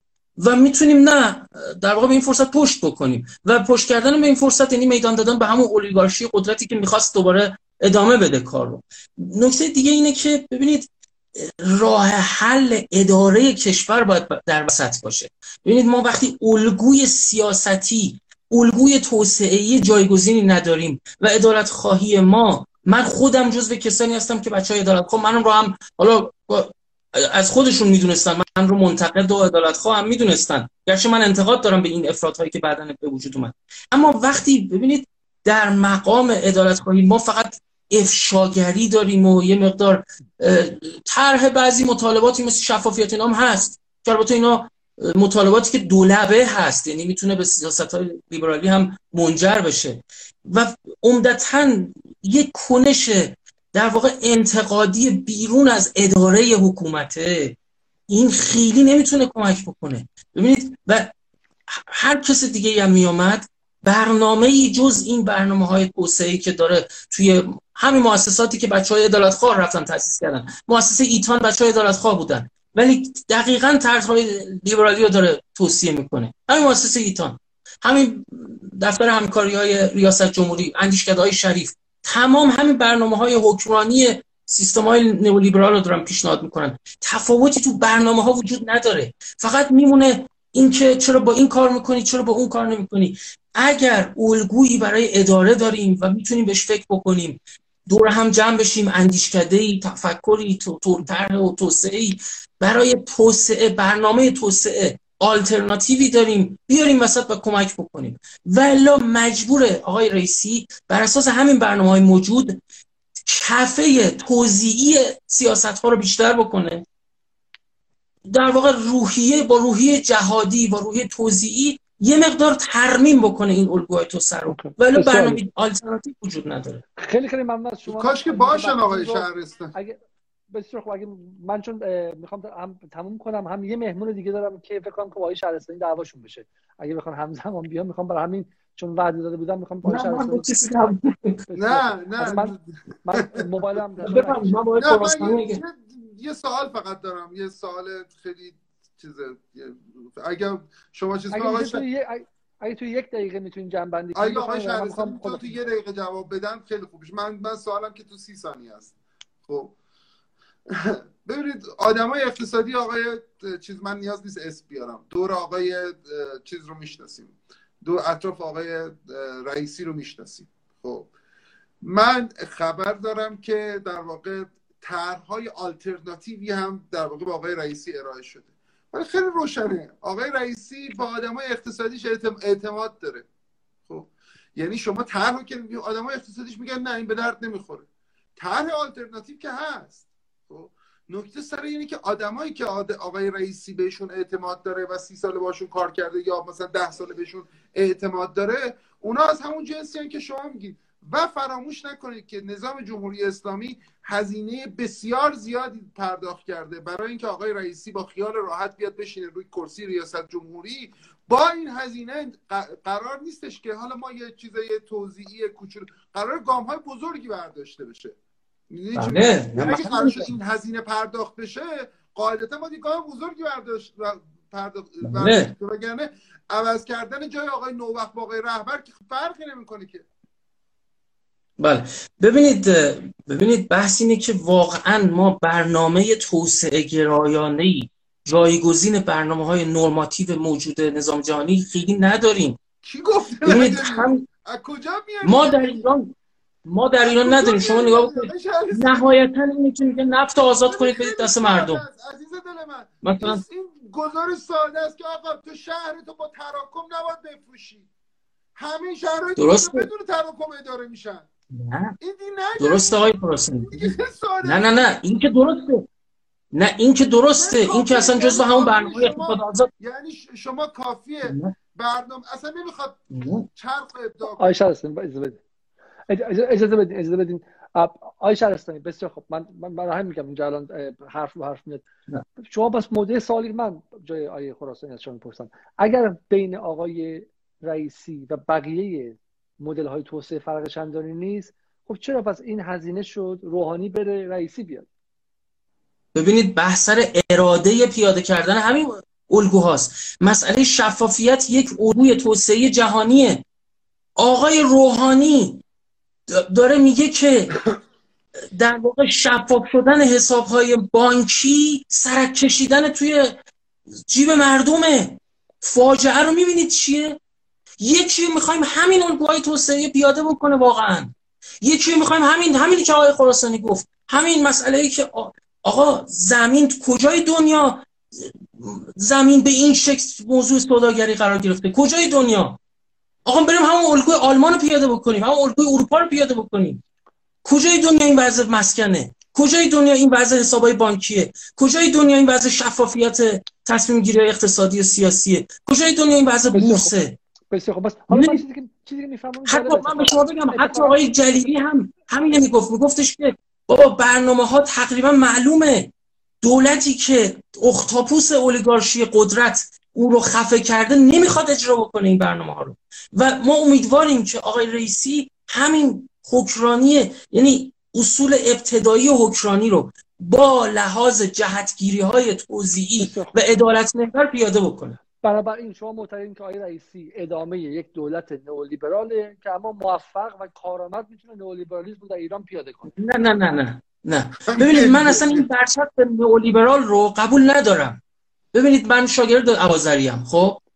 آقای من میگم اگر می‌خواید به هر کسی بگید نئولیبرال بچه های ایتانم که ادالت خواهایی بودند که امروز دارن به جریان های انقلابی ادالت خواه برنامه پیشنهاد میدن در واقع همین پیش ببینید شفافیت همونطور که ایده ادالت خواهانه یه ایده نئولیبرالیه قبول دارید آقای خراسانی؟ نه. شفافیت. ربطی نداره. توی توی توی در واقع توی ادالت خواهی الان توضیح میدم. تو ادالت خواهی شفافیت من میزبان این بحث هستم من برای همین از آقای شهرستانی خدافظی می‌کنم عذر می‌خوام. این دو طرفه نشه بس. بسیار خوب شهرستانی خیلی خیلی ممنون از اینکه حالا ان در شب‌های دیگه ادامه با شما. خیلی خیلی ممنون. نکته اصلی رو ما گرفتیم از آقای شهرستانی. خب آقای خراسانی من از شما می‌پرسم برگردیم بحث اصلی و دیگه بحث رو تموم کنیم. معایل دخانچی رو می‌خوام 5 دقیقه بیارم بالا. شما اولا که آمار ارقام رو چه می‌بینید؟ و درکتون از آماری که امروز اومد. به نظرم به نظرم بحث آقای شهرستانی ما رو به جهت خوبی برد. یعنی برش میگردیم. من چون بخیر مخاطب برای شب انتخابات اومده ما الان در آره در واقع یه جای خوبی رو ترسیم کرد. دست ان در آینده دقیقا همین. دقیقا من معتقدم که یعنی به زودی واقعیت حالا بعد از بحث کمپینی میاد بیرون. و دولتی آیه همونطور آیه شهرستانی میگن دولتی که روی اصول کلی با ابلاغیه خصوصی سازی و اصل 44 یعنی تفاوت نداره یعنی همون یعنی قالیبافه تموم شد. خب؟ شعار آقای قالیباف کارآمدی بود دیگه. بحث مبنایی که نداشت با آقای روحانی که. خب؟ می‌گفت من کارآمدتر هستم من کننده ترم خب؟ من این کاره ترم به قول خودش من من جهادی ترم من فرمانده می‌دانم. خب من من بلدم من بلدم اجرا کنم تو بلد نیستی اجرا کنی. حالا حالا چون منصف باشیم خب منصف باشیم با آیش عرستانی چون نیستن ارجاع نه نه من به این شکل میگم. به این شکل گفتار اشاره می‌کنیم دیگه. نه به این شکل من به این شکل میگم. به نظر میاد درون نیروهای انقلابی و اصولگرا گروه های مختلفی هستن. یک سر طیف کسی مثل جلیلیه که حالا به شکل حد اکثر خواه آرمان خواه. اگه بشه اگه من دوست داشتم یکی از دوستان طرفدار جلیلی هم دعوت کنم. اگه آقای ثابتی یا آقای جعفری مثلا بودن می‌تونستم بیان چند دقیقه از طرف جلیلی هم صحبت کنن. و یک طیف دیگه قالیبافه که دیگه نیروهای خب سرمایه دارتر سرمایه سالارترن. آقای رئیسی بینشه. و من سوالم سوال خیلی مشخص و عملگرایانم از شما و بچه های حزب اللهی عدالتخواه انقلابی اصولگرا و جامعه معمولی. اصلا نه اصولگرا نه اصلاح طلب. مردم معمولی تو این سالها چه کنن؟ که آقای رئیسی تو این طیفی که یه سرش جلیلیه یه سرش چه می‌دونم قالی بافه و نیروهای دیگه هم هست جای آقای رئیسی به مطالبات مردم نزدیکتر باشه نه مطالبات محافل.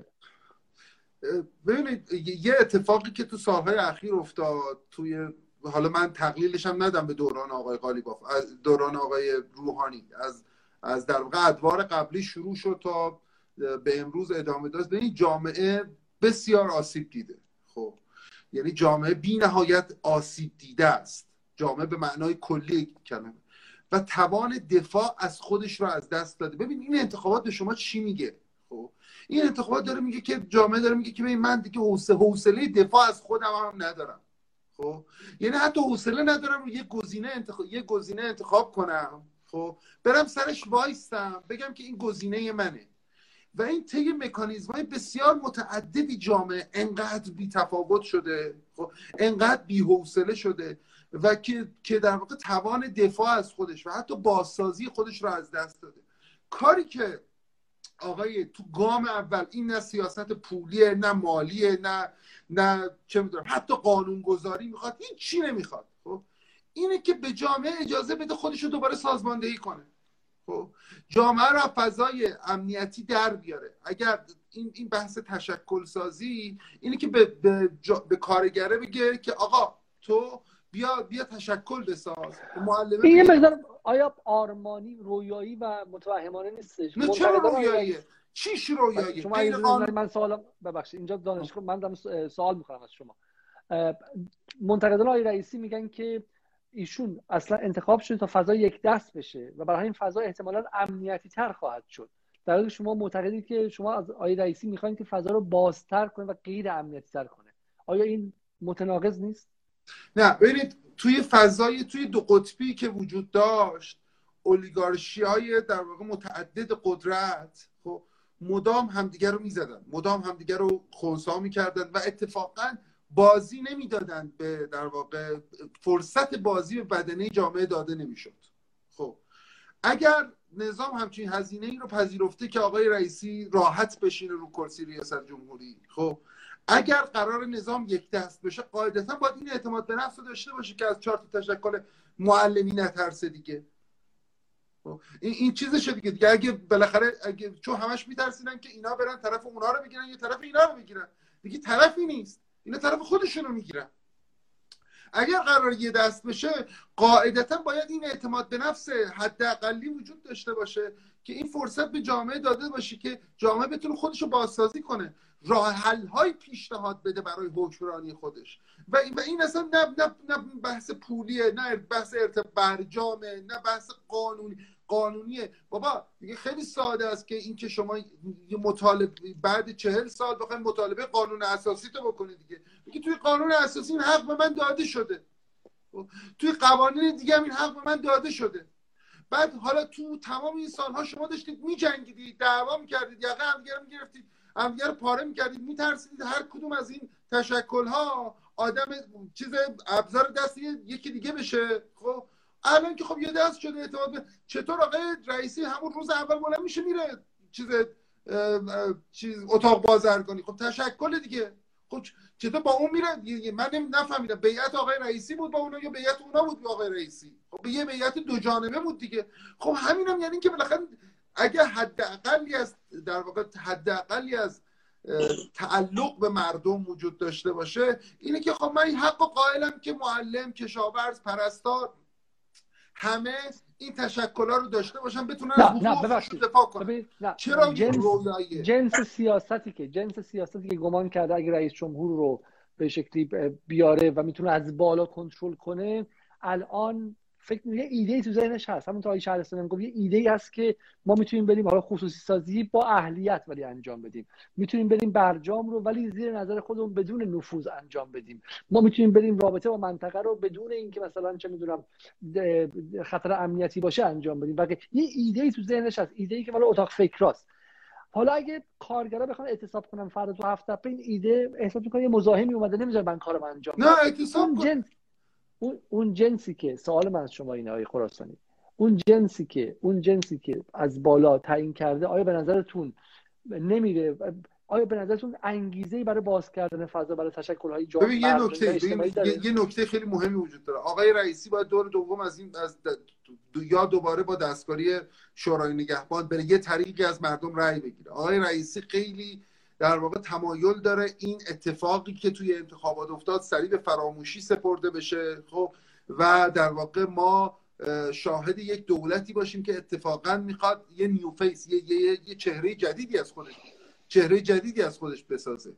بعد حالا شما تصور کنید ساختن این چهره جدید با بگیر و ببند باشه همین طبقه متوسط همون بلایی رو که سر احمدی نژاد آورده سر آقای رئیسی هم میاره. ببین به زبان بسیار ساده آقای رئیسی برای اینکه برای خودش partner بسازه خب برای اینکه برای خودش پایگاه اجتماعی بسازه باید اجازه بده مردم خودشون خودشون سازماندهی کنن. این در مقابل طیف وسیعی از در واقع طبقه متوسطیه یا بخشی از طبقه متوسطی که رسانه داره پول داره و آقای رئیسی رو سیاه می‌کنه. خب برای اینکه بتونه برای خودش مردم جدیدی اتفاقا بسازه برای اینکه یه جایی خب یه جایی اونا وایستن بگن که نه شما بیخود کردید. آقای آقای رئیسی به ما عملیات داده به ما قدرت کنشگری داده به ما ما تشکل می ساختیم همیشه می‌زدیم تو سر ما ما الان ساختیم و کسی نیست بزنه تو سر ما و, و ما می‌تونیم جامعه خودمون رو بازسازی کنیم. این این نکته خیلی مهمیه. ببینید پس پس واقعا شما یک پیشنهادی داریم به رئیسی یه پیشنهادی معامله به رئیسی دارید می‌کنید این معامله معامله پرگماتیستی و عملگرایانه. میگی اگر بیای و تشکل رو باز کنی ممکن چهار تا اعتصابم تو هفت تا اینجاها بشه. ولی نگاه جامعه میاد پشت قویت می‌کنه. فردا که رفسنجانیستا روحانی چیا خاتمی چیا می‌خوان بیان 24 ساعت رو سیاه کنن مثل سال 84 تا 88 احمدی نژاد اون مردم جدید اون کارگر هفت پشت تو وای میسته. پشت تو وای بغل اونها. دقیقاً. شما اینه؟ بله دقیقا همینه. دقیقا همینه. ببینید چیز در واقع این فرایند ساخت یک مردم جدید که با خطابه صورت نمی‌گیره که خب؟ شما باید یه امکانی به این مردم جدید بدید. امکان سازماندهی بدید. بگی که آقایون روستاییان خب؟ بیاید نمی‌دونم شما سیفی کارا. بیاید تشکل خودتون رو بسازید خب؟ قدرت سازماندهی خودتون رو پیدا کنید. آب بین خودتون بتونید تقسیم کنید. ببینید شوخی نیست. هزار سال این, این, کشور خب؟ آب بین خودشون تقسیم می‌کرده ما منابع با همین منابع آبی. چه بسا کمتر. خب الان یه دولتی قرار گرفته که میگه من می‌خوام آب بینتون توضیح کنم و کشور رو به خشکیدگی رسونده. خب ببین بحث مدیریت آب خیلی بحث چیز مبتنی بر تشکل های مردمیه. خب شما الان تو شرق اصفهان یه تشکل ده هزار نفره دارین که تشکل آبه. خب این آب مسئله آب مسئله امنیت ملی این کشوره. حالا من نمی‌خوام وارد بحث آب بشم ولی بحثم سر اینه. فرمول سیاسیش همینه که شما گفتید. شما بتونید قدرت بدید به مردمانی که قدرت نداشتند خب تا مردمانی که قدرت دارند. و, خل... و الان فکر می‌کنن به واسطه شما خلعیت شدن. دیگه ارز 4200 نمی‌گیرن. دیگه تسهیلات الکی نمی‌گیرن. و به سادگی شما رو تو بی بی سی و روزنامه های اینوری و توییتر و اینا سیاه می‌کنن اونا بتونن بیان جلوشون وایستن و بگن که نه ما ما قدرت پیدا کردیم. تمام تمام نکته اینه. آقای دخانچی؟ خیلی ممنون. شبتون بخیر. ممنون که به live ما دیگه اصلا بیشتر منتظر شدین. دو تا نکته است. یکی اینکه من از شما دیروز متنی خوندم که شما رأی سفید دادید و رأی اعتراضی دادید. و جز معترضین خیلی جدی بودید. حالا یه خیلی کوتاه اگه میشه بگید اولا که انتخابات رو چی می‌بینید عدد رقم ها رو چی می‌بینید؟ و دومش این که کسی مثل آقای خراسانی دیگه تو عقب نمونده نگاهش رو به جلوه. میگه که باید با همین امکانات موجود با همین دولتی که یه جوری یه خورش انتصاب شده یه خورش انتخاب شده و با همین وضعها ببینیم که امروز تو این لحظه چگونه میشه کاری کرد که رو به مردم و رو به مطالبات باشه. و همینطور هم سال سوم بخش سوم بگم و شما شروع کنید. اینی که نوع اعتراض ما همپوشانی هم داره با اعتراض اولیگارشی.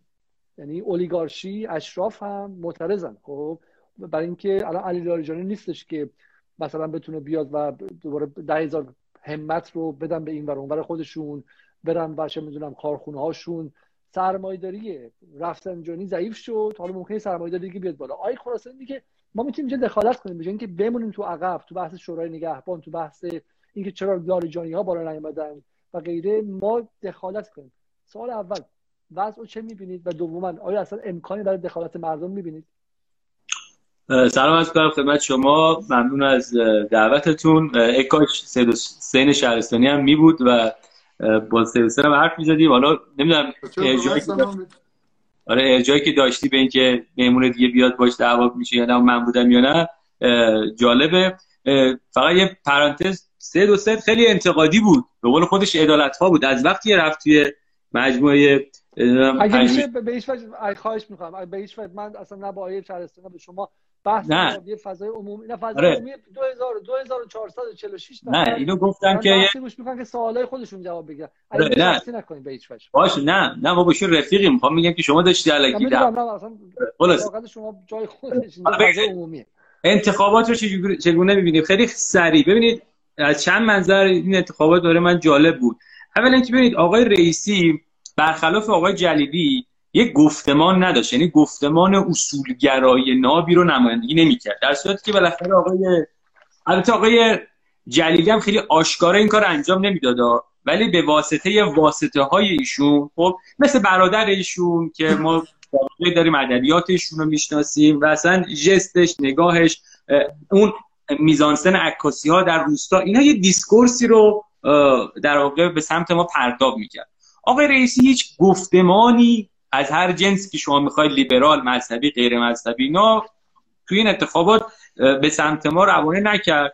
به game اشاره کرد که من پهنای باند رو بیشتر می‌کنم برجامم که OK هم و FATF هم که مشکلش که وجود داره مشکلش از یه جای دیگه است. و خلاصه discourse ی ما از ایشون ندیدیم. چی ایشون رو به قدرت رسوند؟ به نظر من دو تا فاکتور عمده به قدرت رسیدن و پیروزی ایشون در انتخابات موثر بود. یکی رأی پایه اصولگراهای سنتی جامعه. یه سری هستن مذهبی ان حزب اللهی یه سیدی رو می‌بینن یا ما میریم این سیده رأی خب اینا یه پایگاه هن. خب اصلاح طلبان هم یه پایگاه این شکلی دارن واسه خودشون. یه پایگاه سنتی دارن. این پایگاه حزب هستن. همیشه کم و زیاد میشن ولی هستن همیشه.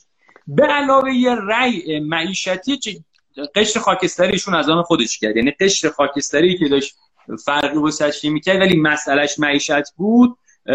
آقای رئیسی رو گزینه خوبی می‌دید که بتونه از اون طرف مشکلات خودش حل کنه.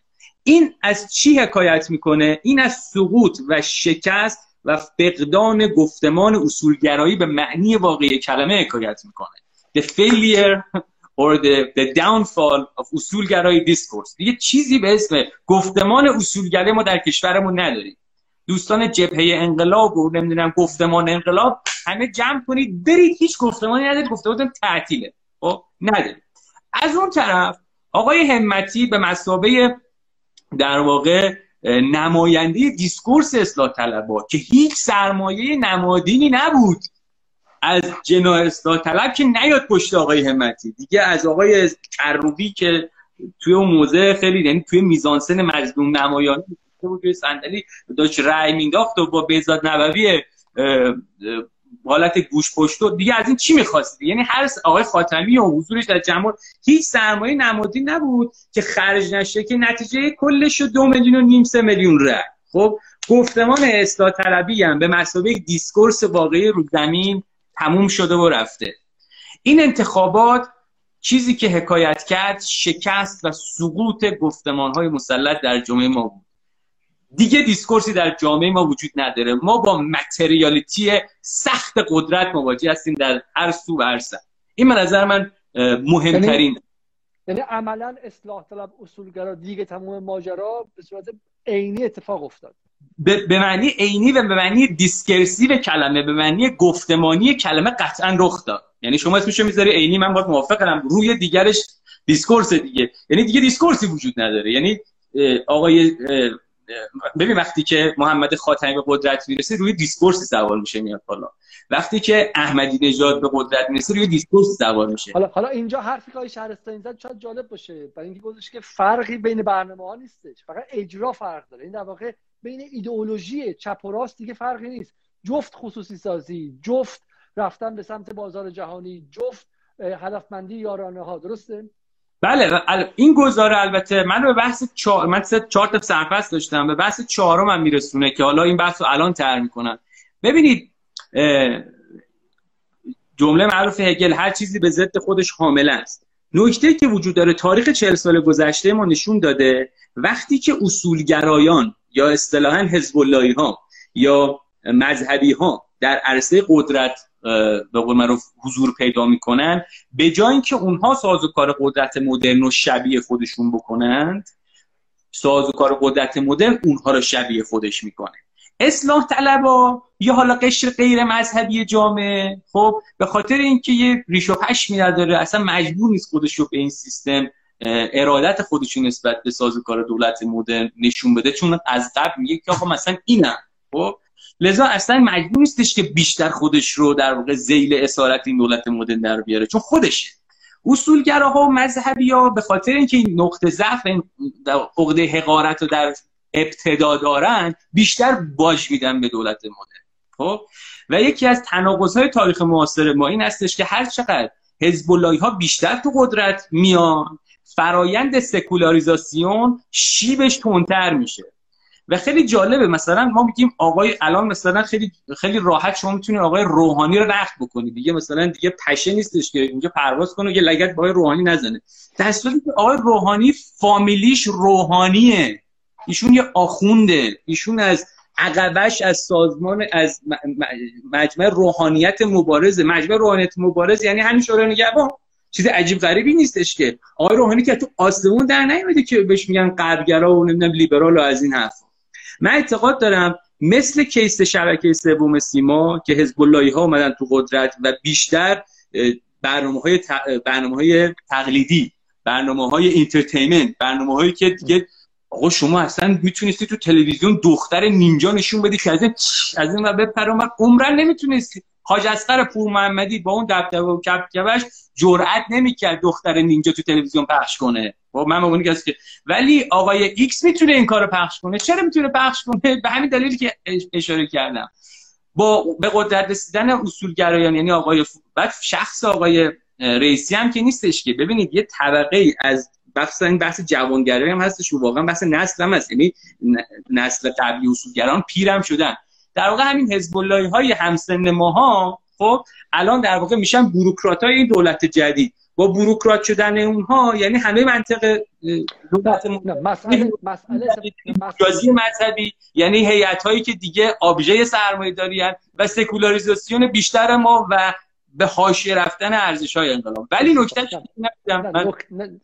نقد ما به همین اتفاقا. وگرنه فکر می‌کنم مثلا امثال ما از بروکرات های مثل زنگنه و غیره که چم دیگه 20 ساله که پرونده های مشکل دارشون میومده مثلا چم علاقه دارن. نگرانی ما اینه که این چرخه از اول داره اختراع میشه. چون زنگنم سی سال پیش یه حزب اللهی دو آتیشه با ریش و چه می‌دونم تسبیح و اینا بودش درسته؟ تک تکشون اومدن با ماشین دولت گره خوردن و با مکانیزم ها و سازوکارهای مدرن گره خوردن. یواش یواش سکولار شدن یواش یواش منفعت محور و محاسبه شدن. بعد فسادم قاطیش اومده. چون ایدولوژی رفته و به اینجا رسیده. اگر بخواد الان یه بخشی از این طبقه حزب اللهی درس خونده دانشگاه مذهبی و مدرسه مذهبی بیاد تازه ماشین برسه بگه ای وای این با آرمان بیاد بعد دو سال دیگه آیه عبدالملکی آیه جبرائیلی صدا بفهمن کسی نمیشه اینجوری اداره کرد. از جبرائیلی بخواد 5 سال دیگه زنگنه در بیاد 5 سال هزینهش به منافع ملیه. هزینه 5 سال زنگنه شدن های جبرائیلی رو باید کارگر هفت بده تو خوزستان بده توی, توی سیستان بده. سوال ما اینجاست.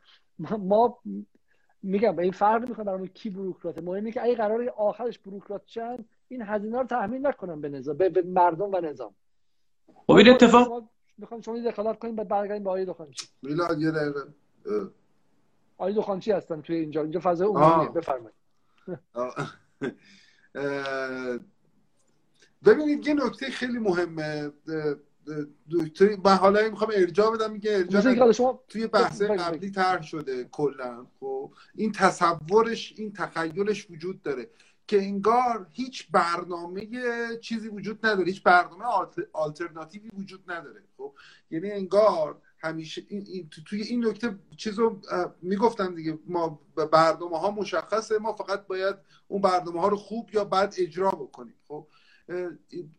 من الان می‌خوام یه مقدار از منظر ادالت خواهانه اتفاقا حرف بزنم. و, و دو تا راه حل رو به جلوی ادالت خواهانه بگم. یعنی فارغ از همه این داستان نکته اول این که نکته اول همون در واقع خلاصه اون چیزیه که گفتم. یعنی ما مدام باید با آقای رئیسی یادآوری بکنیم تو بدون مردم هیچ کاری نمی‌تونی بکنی و باید بتونی مردم جدیدی بسازی وگرنه این وگرنه این مردمی که ساخته شدن خف... خفت می‌کنه سیاحت می‌کنه.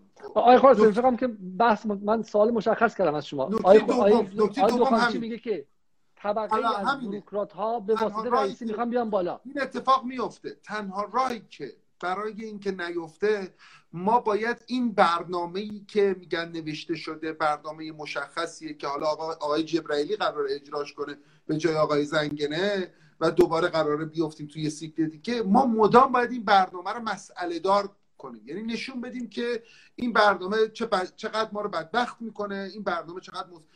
خب آیا این سیاه نمایی نیست؟ آیا همون خوردگیری نیست که آقای شهرستانی گفتن؟ نه نکته سر همینه. اختلافمون با آقای شهرستانی دقیقا سر همینه. نکته اینه که نشون بدیم که این برنامه چه, چه بلایی می‌تونه این موقعی که آقای آقای رفسنجانی چپ و صد اجرا می‌کرده صد میساختش خب یه ده کارشناس محیط زیست می‌گفتن که آقا این صد سازیه باعث خوشگیلگی کشور میشه. کلی بلا میاره سر کشور.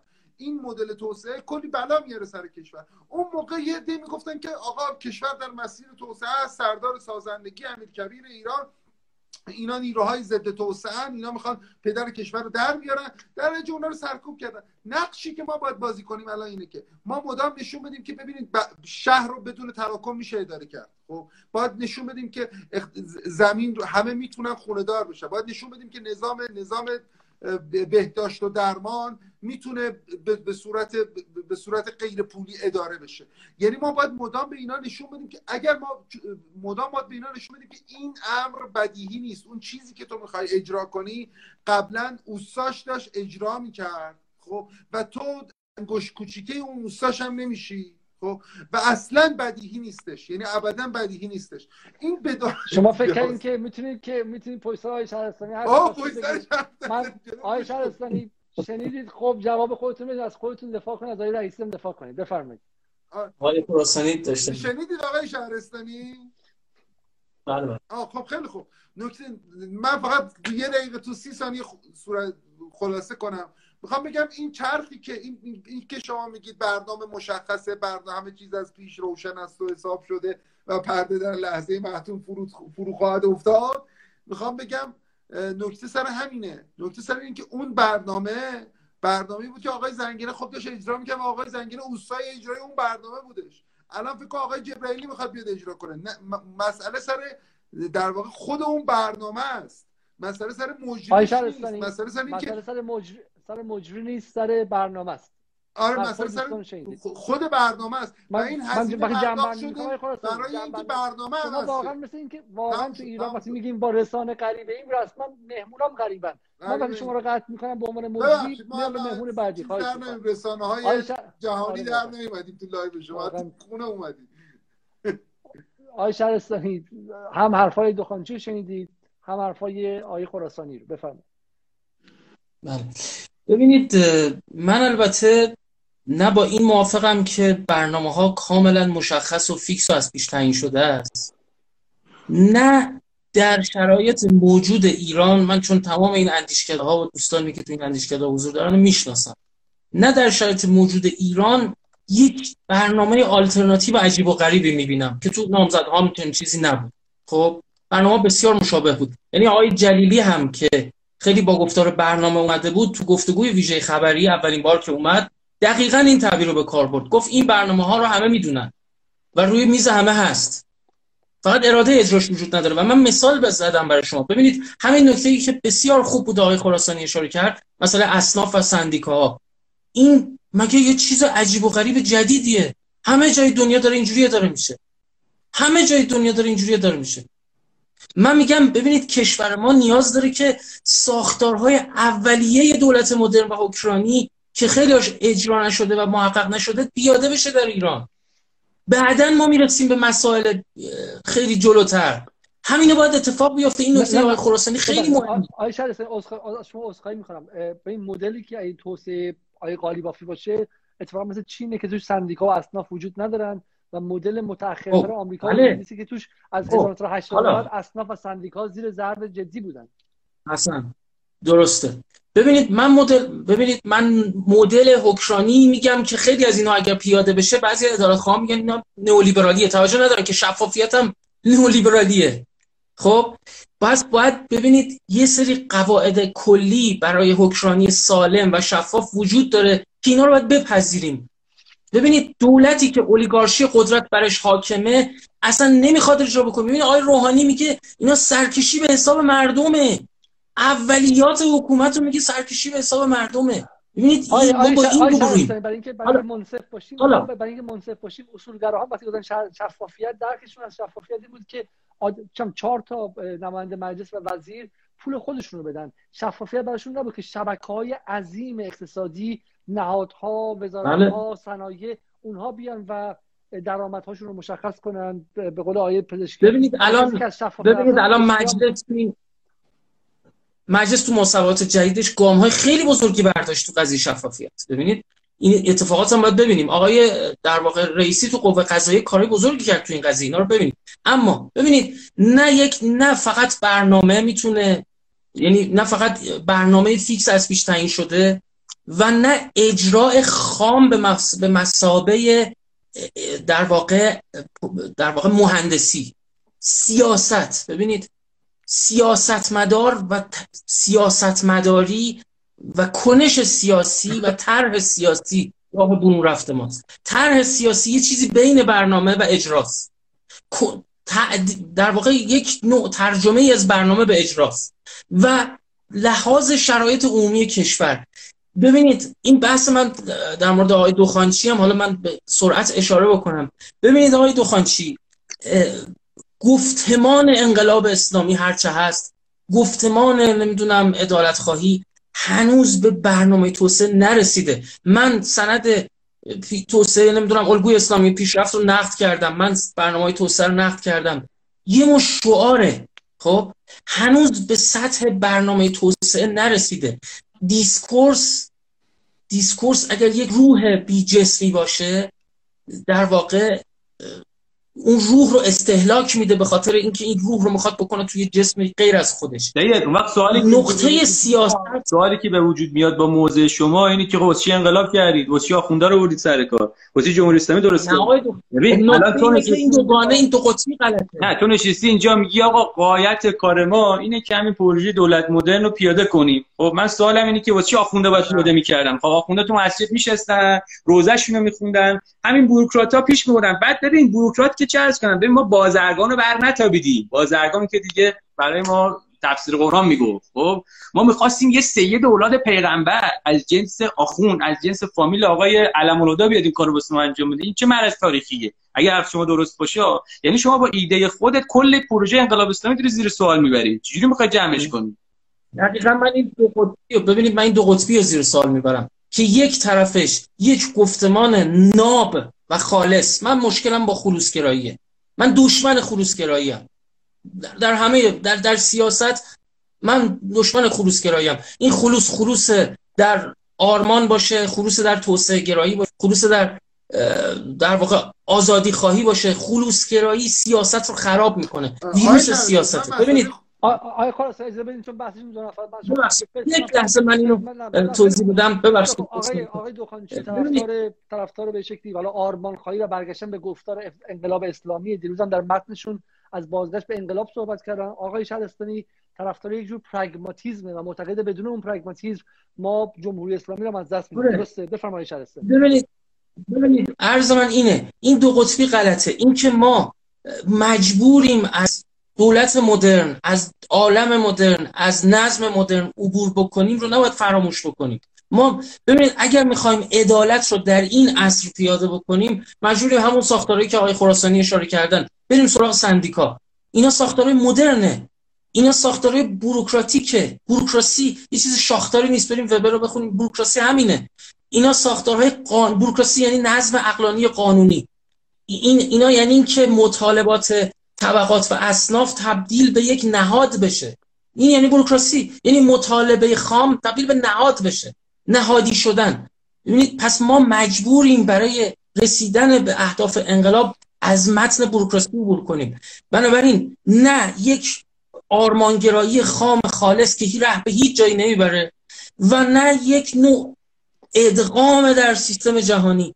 ما تو این وضعیت بینابینی هستیم. و باید درک بکنیم این وضعیت بینابینی و, و کسی مثلا مثل آقای رئیسی فرصت اینه که در واقع در متن سیاست الگوها و ساز و کارهای موجود رو حل بده به سمت اینکه ما دائما به سمت در واقع یک سیاست بومی خودمون برسیم. حرف من اینه. پس بنابراین دوگانه آرمان آقای خراسانی بفرمایید شما. ببین اولا مشارکت من الان دیگه تذکر شما رو جدی گرفتم بابت همین تون درصد. مشارکت شفافیت که میگید نو لیبرال فلان اینجور چیزا ابدا یه ورژن عدالت خانه داره که اصلا اینجوری نیست. یعنی اینکه شما یه سایت بزنید بگید وای ما تراکنشامون شفاف و اینا اصلا اینجوری نیست. شفافیت یه ملازمی داره به اسم مشارکت. خب؟ یعنی یعنی باید اونجا باشیم وگرنه با چیز با با اینکه یه تصویر بسازیم و بگیم ببین پول از اینجا رفت اونجا این شوخیه. خب؟ یعنی یه ملازمی داره به اسم مشارکت در قدرت مشارکت آدم ها در قدرت. و یه نکته دیگه ای حالا من ببین آقای چرا من... شفافیت مشارکت چرا پیدا تو اینم کشور نه الان الان توضیح الان الان همین الان دارم پولشویی نمی‌کنن بازار سیاه ندارن ولی مشارکت هم کمه. نه نه نه. version گفتن version عدالت خانه چی میشه؟ مشخصا این میشه که شما چیزی شما اینکه بخوای بودجه بریزی برای فلان بخش فلان بخش باید حضور داشته باشه باید باشه. بودجه ریزی مشارکتیه طراحی مشارکتیه شهرسازی مشارکتیه. اینا همه تو دنیا ادبیات داره هزار جا اجرا نه ما از دنیا نمیاریم ما از بومی داریم. شهرستانی آقای شهرستانی حرف مشخص می‌زنه میگه آقا تیک تیکش کنید چون شما این چیزای سوار دولت دارید می‌کنید که عملی نیستش.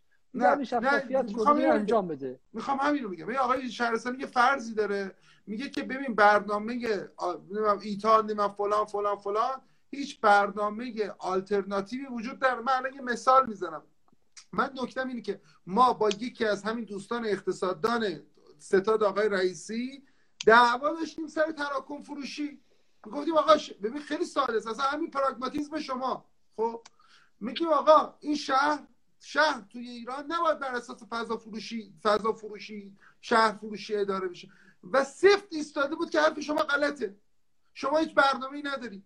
گفتیم ببین این دیگه ابتداییت برنامه شهرسازی این که مدیریت شهریه یعنی یه مقدمات مدیریت شهری که شما درآمدهای پایدار بسازید برای شهرتون. خب این معید حرف من آقای خراسانی. یعنی یعنی برنامه برنامه. من یک یعنی این... یک جمله بگم. ببینید یعنی برنامه, جهانی اینه. وجود داره. برنامه آلترناتیو وجود داره. خوبش هم وجود داره. فقط کافیه یه لحظه بله. تردید کنید ببخشید. نه ببینید من همینو دارم میگم. میگم برنامه آلترناتیو وضع ماست. یعنی وضع ما که هیچ برنامه, برنامه های واقعی حکمرانی توش پیاده نشده. ولی همین مسئله تراکم که میگید همه جای دنیا داره اینجوری اداره میشه. یعنی من میگم همین الگوهای نیستش. اصلا اینطور نیست. آیه ببینید من با عنوان من بالا مجری دیگه نیستم. اتفاقا اونایی که می‌گفتن چاره دیگه نیست آلترناتیو دیگه نیست مهمتر از بزرگتر از آقای رئیسی. ده برابر بزرگتر از آقای رئیسی. الان ما میگیم چه حکومت یه دست شده. یه دست نشده. 200 تا محفل. اون زمانی که حکومت یه دست شد سال 68 بود که یک سلطانی در این کشور به قدرت رسید به اسم سلطان اکبر هاشمی رفسنجانی. با یه ایده ای به اسم اینکه آلترناتیو وجود نداره توسعه بعد از توسعه چیزای دیگه میاد. این کسافتی که الان توش دست و پا می‌ذاریم هممون منم از اینجا قاطیشم چون رسانه ای تو ایران نداریم. محصول علی اکبر هاشمی رفسنجانی سال 68 که فکر کرد ایده توسعه است. رفتن چهار تا آدم تو دانشگاه انگلیس درس خوندن با اون ایده توسعه برگشتن. تمام بانک مرکزی این سی سال تمام آموزش پرورش رو محمد علی نجفی زنکشش و اون راهسازی و اون مسکنش محصول همینه که آلترناتیو وجود نداره شهرستانی. اتفاقا تو غرب ببین من به شما نوبت منه. تو غرب بله. اتفاقا توسعه من تو انگلیس زندگی می‌کنم. خب یه سال و نیمه پول حقوق دولت انگلیس رو می‌گیرم که به همه مردمش داد که از کرونا تو خیابون نیفتن خب اون توسعه که شما دارین بنجلی که به جهان سوم تولید میشه. خودشون دولت رفاه دارن. تو آمریکا سوبسید میدن به همه کشاورزا. تو سوبسید میدن به همه فقرا به همه بی پولا بنجلای توسعه رو برای ما میفرستن. خب؟ آقای تو همینه دارم میگم من. آقای آقای من دارم همینه میگم. من میگم به اون نسخه همون نسخه نسخه ای که تو غربم داره پیاده میشه ما همونو پیاده نکردیم. من دارم همینه میگم. میگم بابا همون الگوهای حکمرانی که تو همین نظامات غربی هم هست ما پیاده نکردیم. ما یه توسعه یک سویه و تک ساعتی رو پیاده کردیم من دارم همینه میگم. میگم همین راه حل هایی که تو دنیا هست لازم نیست از گفتمان انقلاب اسلامی هنوز نرسیدیم. ما هنوز از گفتمان انقلاب اسلامی به تدریج می‌رسیم. از درون همین الگوهای مدرن چون اهل باید گزینش چون اهل و به یک الگویی چون اهل فکر من دارم همین میگم. اهل... چون اهل فکر و معرفت هستی و من نمی‌خوام البته از این موضوع خارج بشیم از بحث تحلیل انتخابات. ولی چون حالا اینجا هستی تو این قاب کنار من هستی خیلی صادقانگی بخوایم حرف بزنیم. من چیزی که دارم از حرفت میشنوم این بود. حالا یه موضع با مزه میانی می‌گیری نه به اون عدالت نه به اون آرمانگرای محض نه به این عدم پراگماتیسم و فلان حرفا قبول است. یعنی همین. همه موضوع همینه. خب اوکی. خدا خیرت بزن موضوع من حرفم اینه. تو میگی که آقا آخرش ما باید دولت مدرن رو همون پیاده کنیم دیگه. منم میگم سلام رو. بیا هم دولت مدرن رو پیاده کنیم. من میگم شما حزب الله یا ما حزب الله نمی‌دونم خب ما جزء حزب الله محسوب میشیم یا نمیشیم. یه یه فیلی تو اتاقه خب که اجازه نمیده ما اون کارو بکنیم. خب و ما هم نمی‌خوایم دربارش حرف بزنیم. چون جرأت چی نداریم حرف بزنیم. اون فیل تو اتاق فقه یک فقه راستگرای محافظه کاره که در ناخداگاهش زایده سلطنته. خب این فقه اولا که حقوقی فکر می‌کنه مذهب رو تقلیل میده به مجموعه از قوانین و سازوکار به حقوقی و اصلا قدرت رو نمی‌تونه در تخیل بفهمه. ما برای چی سهروردی رو کشتیم؟ ها چرا سهروردی رو کشتن؟ اجازه بده. علیس یه لحظه قاطی نکنی مهم این بحث. خب؟ نه آخه می‌دونی همینه. گلوگاه بحث همینجاست. خب؟ آقای آقای رئیسی خودش که آدم خیلی باحالیه. احتمالا بشینی باش خیلی بکشی چای هم بخوری خیلی آدم داشمشتیه ولی ایشون تو زنجیره دالها دیسکورسی رو نمایندگی می‌کنه که پدر خانوم ایشونه کی؟ آقای علم الهدا وقتی که زن تو توی مشهد سوار چیز میشن سوار دوچرخه میشن اینا قاطی می‌کنن. اینه. من می‌خوام بگم که اگه بریم عقب بریم عقب بریم عقب ما سهروردی رو فقها اونجا کشی می‌گفت تخیل. فقه نمی‌تونه تخیل کنه. نمی‌تونه مذهب رو فراتر از گفتمان حقوقی بفهمه. و اراده کاملا یک طرفه داره یک طرف یک طرفه داره نسبت به سازوکار قدرت. خب حالا تو می‌خوای رئیس جمهور که چه از کنم نظام قدرتی که بر اساس این discourse طراحی شده اومده بالا امیر خراسانی با مزه اون خوشگل اون بالا نشسته میگه مشارکت. کدوم مشارکت؟ من وقتی عاملیتی واسه مردم واسه جامعه قائل نمیشم نمی‌تونم تو ناخودآگاه فکری خودم قائل بشم چون زایده نگاه سلطنت سلطنتم در طول تاریخ و سواری دادن به مش فئودال خب و خدا هم دارم نمایندگی می‌کنم من می‌خوام مشارکت سیاسی بدم کیلو چند؟ واقعا سه کیلو کار نمی‌کنن. امروز امروز بعد حالا چرا حالا حالا اینم بگم تو پرانتز چرا زبون امثال من درازه؟ من که مز... بالاخره پیشینه مذهبی دارم دیگه. چرا خیلی راحت می‌تونم اینجا وایسم بگم آقا مشکل از فقه؟ چون که امروز سالگرد فوت شریعتیه. خب شریعتی یعنی گفتمان انقلاب. متحری یعنی گفتمان انقلاب. کل این گفتمان بر اساس این بوده که آقا انسان می‌تونه علیه اراده خدا هم بیسته. خب گفتمان انقلاب اسلامی یعنی انسان می‌تونه علیه اراده خدا بیسته. بعد از انقلاب این گفتمان به محاق رفته. یه گفتمان سلطنت طلبه نمی‌دونم از جنس پیشینه نمی‌دونم اسمش چیه متکلم سوار شده. امروز هم رئیس جمهورش اومده تو سازوکار قدرت دنبال چی هستی؟ تو فکر می‌کنه این می‌تونه دولت مدرن رو ایجاد بکنه؟ یه پ... یه خاطرم تعریف بکنم. با یکی از افرادی که در همین دولت آقای روحانی سابقه داشته 8 سال تو قدرت بوده. من ازش پرسیدم که شما 8 سال تو دولت بودی. چی یاد گرفتی؟ خب؟ به قول معروف دیدی میرم پیش میگن آقا یه یه یه ایدی به ما بده یا یه نصیحت ما رو بکن. گفت یه نصیحت ما رو بکن. گفتش که ببین بذار یه ساده بهت بگم. گفت ما میایم تو قدرت. یعنی انتخابات می‌بریم. بعد میگیم که چیکار کنیم. خب. حالا آقای رئیسی هم یه آدمیه که انتخابات برده. الان نشسته میگه چیکار کنیم. تو این چیکار کنیم هم یه شبکه قدرت میاد. خب این پسرخاله اونه اون دوست اونه فلانه. هر کدوم از اینا کانتینجنسی ها و متغیرها و واقعیت زندگی خودشونو دارن و یه سری ایده هایی دارن تجمیع اینها میشه یه چیزی به اسم ماشین دولت. خب تو جمهوری اسلامی ایران تو چهار سال آینده. یک جاهایی به شکل تصادفی تو لحظه ایده ها اینا خوب از آب در میاد همسو میشه با روح زمانه و موقعیت و فلان میشه نقاط قوت اون دولت. یک سری از چیزاش هم درست از آب در نمیاد میشه نقاط ضعف اون دولت. و اگر تحریم هم باشه و فشار خارجی هم بود باشه که بی... بدبختر بیچاره‌تر میشی خب. چیزی میشه مثلا بهتر نیستش که امثال امیر خراسانی و شهرستانی دور ورش باشن که اگه برنامه نداره بهش برنامه مترقی تر بدن برنامه‌ای بدن که توسعه پایدار نمیگم حالا عدالت محور توسعه پایدار یعنی توسعه که توش فقرا له نشن توسعه انگلیسی توسعه سوئدی بده به جای اینکه توسعه چه می‌دونم اندونزی و توسعه بزن به شیلی زمان پینوشه بده. تو بهتر نیست آقا اگه بخوای آرم... آرمان خواهی کنار حرف شهرستانی اینه. اگه آرمان خواهی بذاری کنار تو این واقعیت موجود فقه هم اگه از ایران بکنی ایران هیچ ازش نمیمونه. خب تو این واقعیت موجود بهتر نیست که کمکش کنی که بخوره ایده ها و برنامه های تر و انسان محورتر داشته باشه. پاسخ در سی ثانیه. یه وقتی که شما با یک دورخیز امیر خراسانی و شهرستانی و دخانچی و علیزاده رو بهش گوش میدی؟ خب و تخیل می‌کنی برنامه‌ریزی می‌کنی. یه لحظه است که اینجا بحران شده تلفن دستت می‌گیری میگی ببین ببینم این عدالت خواهی لعنتی حرفی دادم واسه گفتن به ما بگم اونجا چیکار کنیم دیگه تلفن رو بذاری. این یعنی آبجه شدن عدالت ها و آبجگی همه اینها. و نه تو لحظه میلاد انجام داده. مارکس اونجا میلاد پرونده ها رو. میلاد. پرونده ها رو پیگیری کرده. به بی انصاف نباشیم. ببینید مس پرونده های کارگرایی که از کار بیکار شده بودن مسئله خصوصی سازی و من حرف زدم راش اون رفته انجام داده. چرا حرف می‌زنیم؟ رفته انجام داده. حالا هی دائما بیان بگیم فلان کارخونه ای که رفته رو انداخته دو روز بعدش مثلا یه دونش بسته مثلا اشکال نداره نه. مثلا نه موضوع اینه که ایدش فقه بود و نمی‌دونم انجام داده و اینا نیستش که. مثلا من اینکه بعدا چی می‌خواد؟ بله. ببین نه احسنت. آره. من میگم زمینه این که بهش کمک کنیم. ببینید مسئله ببینید زمینه این که بشه بهش کمک کرد که برنامه بهتر رو پیگیری بکنه. همینطور که ببینید برنامه از مریخ نمیاد برنامه جدیدی هم خلق نمیشه. بین این برنامه ها برنامه های بهتری وجود داره. وجود داره. رو میزه. و میشناسیمش.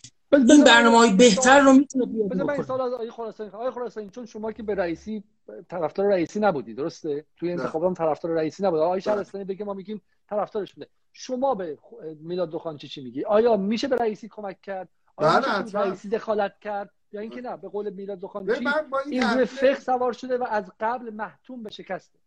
ابدا. ببین هیچ ربطی نداره. ببین این, این, این تحلیل معرفت شناختی میلاد و اینا که من همیشه باش زاویه داشتم بهشم بارها گفتم. که اینکه بگیم که یه نفر یه ایده های از یه دستگاه فکری میاد یه ایده هایی توی ذهن داره بعد یه, یه چیز در واقع یه شبکه دالی وجود داره علم الهدا بعد این, این توی اون network داره. این اصلا نیست. ایده چون, چون اصلا ایده کار نمی‌کنه. ایده ایده تو منطق موقعیت ساخته میشه خب؟ ببین ما چهار نفر خیلی ساده است. ما الان چهار نفر خب از چهار تا جای مختلف اومدیم داریم حرف می‌زنیم داریم همینجوری چیز می‌کنیم حرف می‌زنیم. من به تو یه چیز میگم تو به من یه چیزی میگی. بعد یواش یواش بحثی همینطوری خیلی rhizomatic شکل می‌گیره. اینجوری نیستش که من الان بر اساس ایده های پیشینی من به همه رو بردارم بیارم چیز.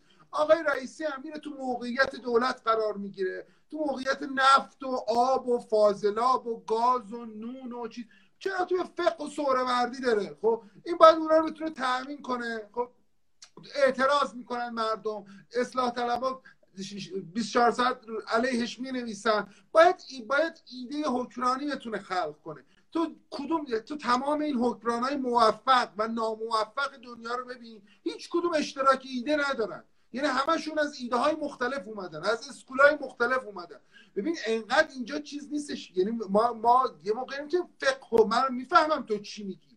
می‌فهمم مثلا تو این این چیزی که تو میگی تو شورای نگهبان چقدر مهمه خب؟ که موقعی که بر اساس یه فقه و متورم می‌کنن فلان. ولی تو جایگاه اجرایی اتفاقا اجرا یعنی جایی که ایده میشکنه. خب؟ جایی که ایده ترک برمیداره. خب؟ اجرا جاییه که واقعیت مدام بهت حمله می‌کنه. خب و تو مدام مسئله توسعه این در واقع همین دیولپمنتال استادیز و این داستان ها فرقشون با مثلا با مثلا چیز فلسفه و دیسپلین فلسفه. اینا اینه که مشکلشون اینه که مدام میرن مدام مجبورن تو واقعیت مداخله کنن. تو فکر می‌کنی اونی که میگه اونی که صبح شب میگه مر قانون مر قانون. راست اونی که می‌گفت مر قانون مر قانون. نه ببخشید. میلاد من من خب تموم کنم. نفر یک دقیقه. آیه خراسانی شما یک دقیقه پایانیتون هر چی خواستید و بعد شما خطاب هم به میلاد هم با آقای ما با یه نظمی طرفیم. خب که این نظم آخونده نساختن. خب فقه هم نساختش. این این نظم اتفاقا ایده های سکولار ساختن. چه چه چه چه چه. این نظم تو دنیا چیز ماحصلش شده یه میلیارد زاغ نشین تا 2030 هم میشه دو میلیارد زاغ نشین خب همین برنامه های مشخص مدونی که آلترناتیوی وجود نداره براش. این نسل شده ماحصلش زمینی که تقریبا داره از دست میره و این این دیگه شعار نیستش. این دیگه انزمامی انزمامیه دو سال دیگه آب جیره بندی میشه توی تهران. کاملا انزمامیه خب این این این این نظم چیزیه که تمام کشورهای سکولارترین کشورها وقتی که این ایده ها رو پیاده کردن به خنست خوردن. خب به گرسنگی رسیدن. به یا مجبور شدن تا ته چیز در واقع این امپریالیزم رو درونی کنن یا آدم چیز بشن. در نتیجه ما من نکتم سر اینه که هم ما اتفاقا مدام باید به آلترناتیو فکر کنیم. پیوسته باید به من اگه یه موقع حاکم شدم اتیز دیگه باید مدام به آلترناتیو فکر کنم. اصلا این وظیفه ذاتی ما که به آلترناتیو فکر کنیم. ابدا نباید بدیهی فکر کنیم که بگیم که خیلی خوب الان همین پیش میره. دو اینکه ایده که ایده ایده کیلوی چند؟ یعنی مثلا من جمله آخرمه. من سنتی که من توش یه ذره درس خوندم و فهمیدم خب به من میگه که این چیز ایده توی باش تموم شد. خیلی ممنون از آقای خراسانی. آقای شهرستانی جمله آخر رو بگم و بعدش هم یک دقیقه های شهرستانی. جنبندی و پایان. ببینید من یه مقدار چون حرفم حالا دو, دو قطبی نیست. ببینید من اصلا نمیگم نباید به سمت آلترناتیو بریم و آلترناتیوی مطلقا وجود نداره. چنانچه گفتم باید بین ازمهلال در وضع موجود و یک نوع آرمانگرای خام ناچاریم راه میانه رو بریم. معنیش چیه؟ معنیش اینه که راه رسیدن از راه رسیدن به آلترناتیو از آلترناتیو نیست. از متن وضع موجوده. می‌دونید از گزینش برنامه های موجود به تدریج آلترناتیو ظاهر میشه. بنابراین در واقع طلب مطالبه بیش از حد از وضعیت موجود یک جورایی اتفاقا راه رسیدن به آلترناتیو رو کور می‌کنه. چون اولا اون مطالبه رو با یأس و ناامیدی رو برو می‌کنه نیروی اون مطالبه رو از بین می‌بره و ثانیا اون راه اجرایی پیگیری رو عقیم می‌کنه. ببینید الان آقای دخانچی یه چیزی گفت در مورد فقه و اینا؟ خلاف حرف قبلیش بود. قبلش داشت میگفتش که دولت رئیسی میاد دولت مدرن رو میاره هیچ فرقی هم نداره. مدرن تر هم هست. بعدش گفتش که این به خاطر اون بار فقهی که رو دوششه اصلا ما رو نمی‌تونه مدرن بکنه. این تناقض مزه خب؟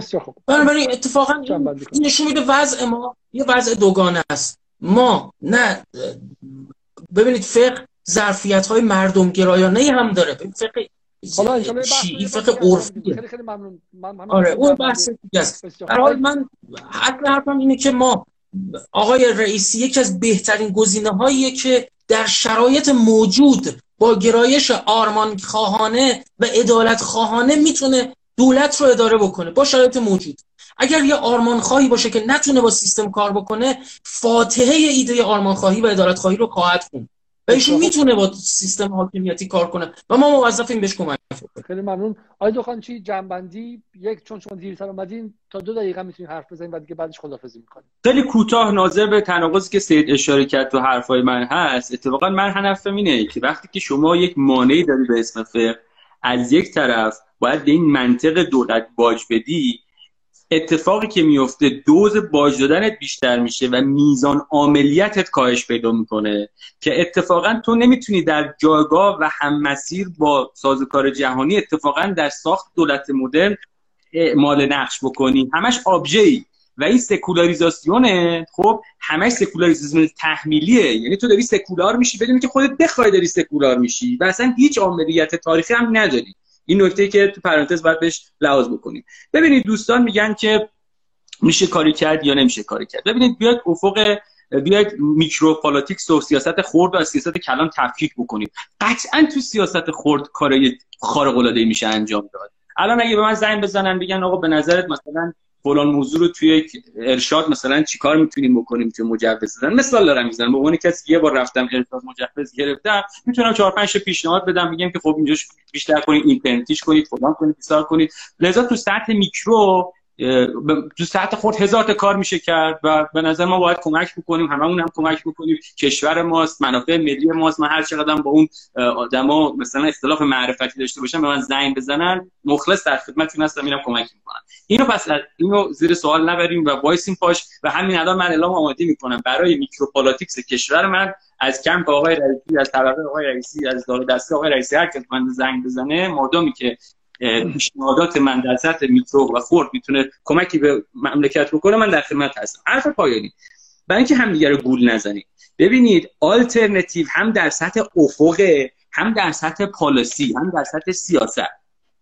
مادامی که آلترنتیو ما در سطح افق در سطح تخیل سیاسی همسو نشه با هر چیزی که قرار رخ بده تو سطح policy ما نمی‌تونیم آلترنتیو داشته باشیم. من اعتقاد دارم این بابا که امروز سالگرد فوتش هم هست علی شریعتی در سطح افق تاریخی یه آلترنتیو سیاسی به ما داده و این میشه آلترنتیو سیاسی تاریخ کشور ما تاریخ ملی کشور ما و تاریخ انقلاب اسلامی ما. وظیفه ماست که از این افق alternative policy alternative در بیاریم. و من اعتقاد دارم این اتفاقی است که نیفتاده. این کتاب همش هوا شده. بله به جاش فقه و جایگزین کرد. و می‌خوام با اعتنا به قول شما سیاست های نیو لیبرال و لیبرال صندوق جهانی کاری رقم بزنیم. این آلترناتیو بسیار خب خیلی خیلی ممنون از همه دوستان عزیز. حدود 177 دقیقه یا 180 دقیقه ما امشب برنامه داشتیم. یعنی تقریبا سه ساعت رو هم راحت رد کردیم و همین الان 2825 نفر همچنان با همون موندن. هر چقدر بیشتر گذشت تعداد آدم ها کمتر که نشد بیشتر میشه و نشون میده که واسه این قضیه ارزش خیلی خیلی زیاده. در بحث آخری که داشتیم سه تا موضع مختلف رو دیدیم. آقای دخانچی رو دیدیم که معتقد بود که برای برگشتن مثلا به اصل انقلاب ما باید بیایم و یک انقلاب معرفتی نشون بدیم داشته باشیم. بنیان ها رو از اول بهش فکر کنیم برگردیم مثلا با رابطه با فقه رو عوض کنیم و غیره. آقای شهرستانی معتقد بود که باید آرمان خواهی حد اکثری کنار بذاریم. این می‌تونه مشکل ساز بشه و بعد عملگراشیم و راه رسیدن به اون آرمان ها از دل وضعیت موجود یعنی بذار یاد دعوایی که توی چپ های هم این ور هست سوسیالیست هستی که بین حالا استالینیسم و غیره که اول باید چند یک دولت تشکیل بدیم بعدا مثلا حالا جامعه آرمانی برسیم نه. ولی اونم خطرات خاص خودشون داره چون خیلی اون وسط تو متن گیر می‌کنن هیچ وقت به اون بر نمی‌رسن. وقتی می‌رسن به چین کمونیستی می‌رسن که از هر کشوری سرمایه‌داری سرمایه‌دارتره. و آیه آیه خراسانی هم معتقد بود که در همین وضعیت باید دخالت کرد و به رئیسی یک پیشنهاد و یک معامله رو پیشنهاد کرد و اون اینکه اگر تو اجازه بدی بخش های مختلف جامعه نفس بکشن و احیاشن و دنبالت بیان به ارگانیک این نیاز نداشته باشی که بری سراغ مراکز تولید نظرسنجی و مراکز به مهندسی افکار عمومی. واقعا بذارید بخشی از جامعه نفس بکشن. اینا انقدر از اون لیبرال های غربگرا زده و مترفرن که چه بسا نیرو واقعی اجتماعی چن و این مهمه به نظر من چون احمدی نژاد این کارو نکرد سال 84 به بعد. احمدی نژاد برای خودش مردم نساخت. مردمی جدا از مردم نظام. احمدی نژاد یه جایی نیروی پشت سرش همون نیروی بسیج و نیروی پایکار انقلاب بود. که بعدا دعوا شد و جدا شد و بقیه هم نیروی توده ای که الان به واسطه کمک و یارانه و غیره دنبالش مردم نساخت. در حالی که رئیسی می‌تونه به قول آقای خراسانی برای خودش مردم بسازه. در هر صورت من یه نکته پایانی که میگم این انتخابات خیلی ابهام به وجود آورد و چون خیلی مشابهت میدم باش با انتخابات 80 وای رفسنجانی من شخصا نگرانم که یک دست شدن نظام باعث نشه یه سری ایده هایی که تو سر بالایی ها هستش رو بدون حضور مردم بدون مراقبت مردم خواست مردم انجام بدن. چون وقتی آقای رفسنجانی هم ایده ای که برای خودش مقدس و خوب بود توسعه رو بدون مردم انجام داد از توش کشتار اسلام شهر در اومد از توش کشتار محله طلاب مشهد در اومد و در واقع آبان 98 که زمان های رفسنجانی بود. امیدوارم که اون ایده ها اولا ایده های مترقی تری در حد ممکن. و دومش این که این ایده ها رو چک کنن که مردم همراهش هستن. اگر این 50 درصد مقابل نظام بیستن مراتب مقابل ایده توسعهش بیستن این ایده ها هم مشکل دار خواهد شد. امیدوارم که بشه این بحث بفرمایید. یه مقدار تو جنبندی چون حالا نکاتی راجع به بحث من گفتید یه ذره جنبندی مخدوش بود. من تو سی ثانیه فقط توضیح بدم. بفرمایید. ببینید من فکر کنم چیزی که من میگم ببین من خودم دوستان می‌دونم من رو بنیادهای نظری دارم کار می‌کنم. و بیش از خیلی از عزیزانی که تو این حوزه هستن متمرکز رو بنیادهای نظری اسلام و ایران و انقلابم. خب من در مورد عمل و در مورد سیاست عملی دارم حرف می‌زنم و معتقدم اصلا راه دیگه هم همین الان اتفاق نیفتاده جریان های سیاسی دیگه هم قبل از این خود امام خمینی هم جز این راه رو نرفته که از متن واقعیت موجود اگر می‌خواد به آرمانی برسه برسه. و به نظر من هیچ نظم سیاسی دیگری هم اگر رونسانس اگر تمدن مدرن از دل قرون وسطا در اومده از همین مسیر اومده.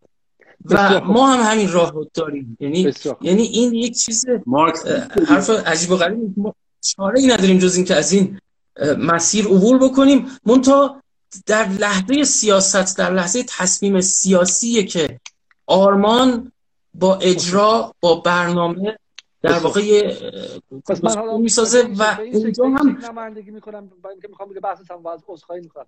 آیه آقای دکانچی می‌گفت که بعد آرمان های انقلاب شما میگید که این آرمان از دل متن میاد. آقای خراسانی میگه فاضلاب داره می‌زنه بیرون هوا داره چه می‌دونم فقط از توش کثافت و گرد و غبار میاد. این حرفا چیه؟ خب بریم سراغ بحران های آنی متریالی و, و مادی. یه نکته من بگم همه اینها با همه اینا با ادامه پیدا کنه من بحث رو دعوت می‌کنم که در هفته های در روزهای آینده یه جمله یه جمله اجازه ما این بحثا رو خیلی دیکتاتوری یه جمله بگم.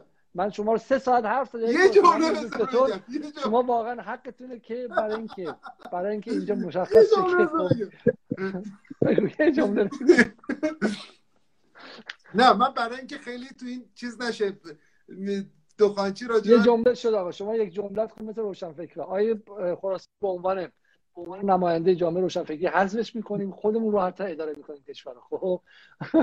شب همگی به خیر و امیدوارم خوشحال شدید شما مخلصم. خدا نگهدار.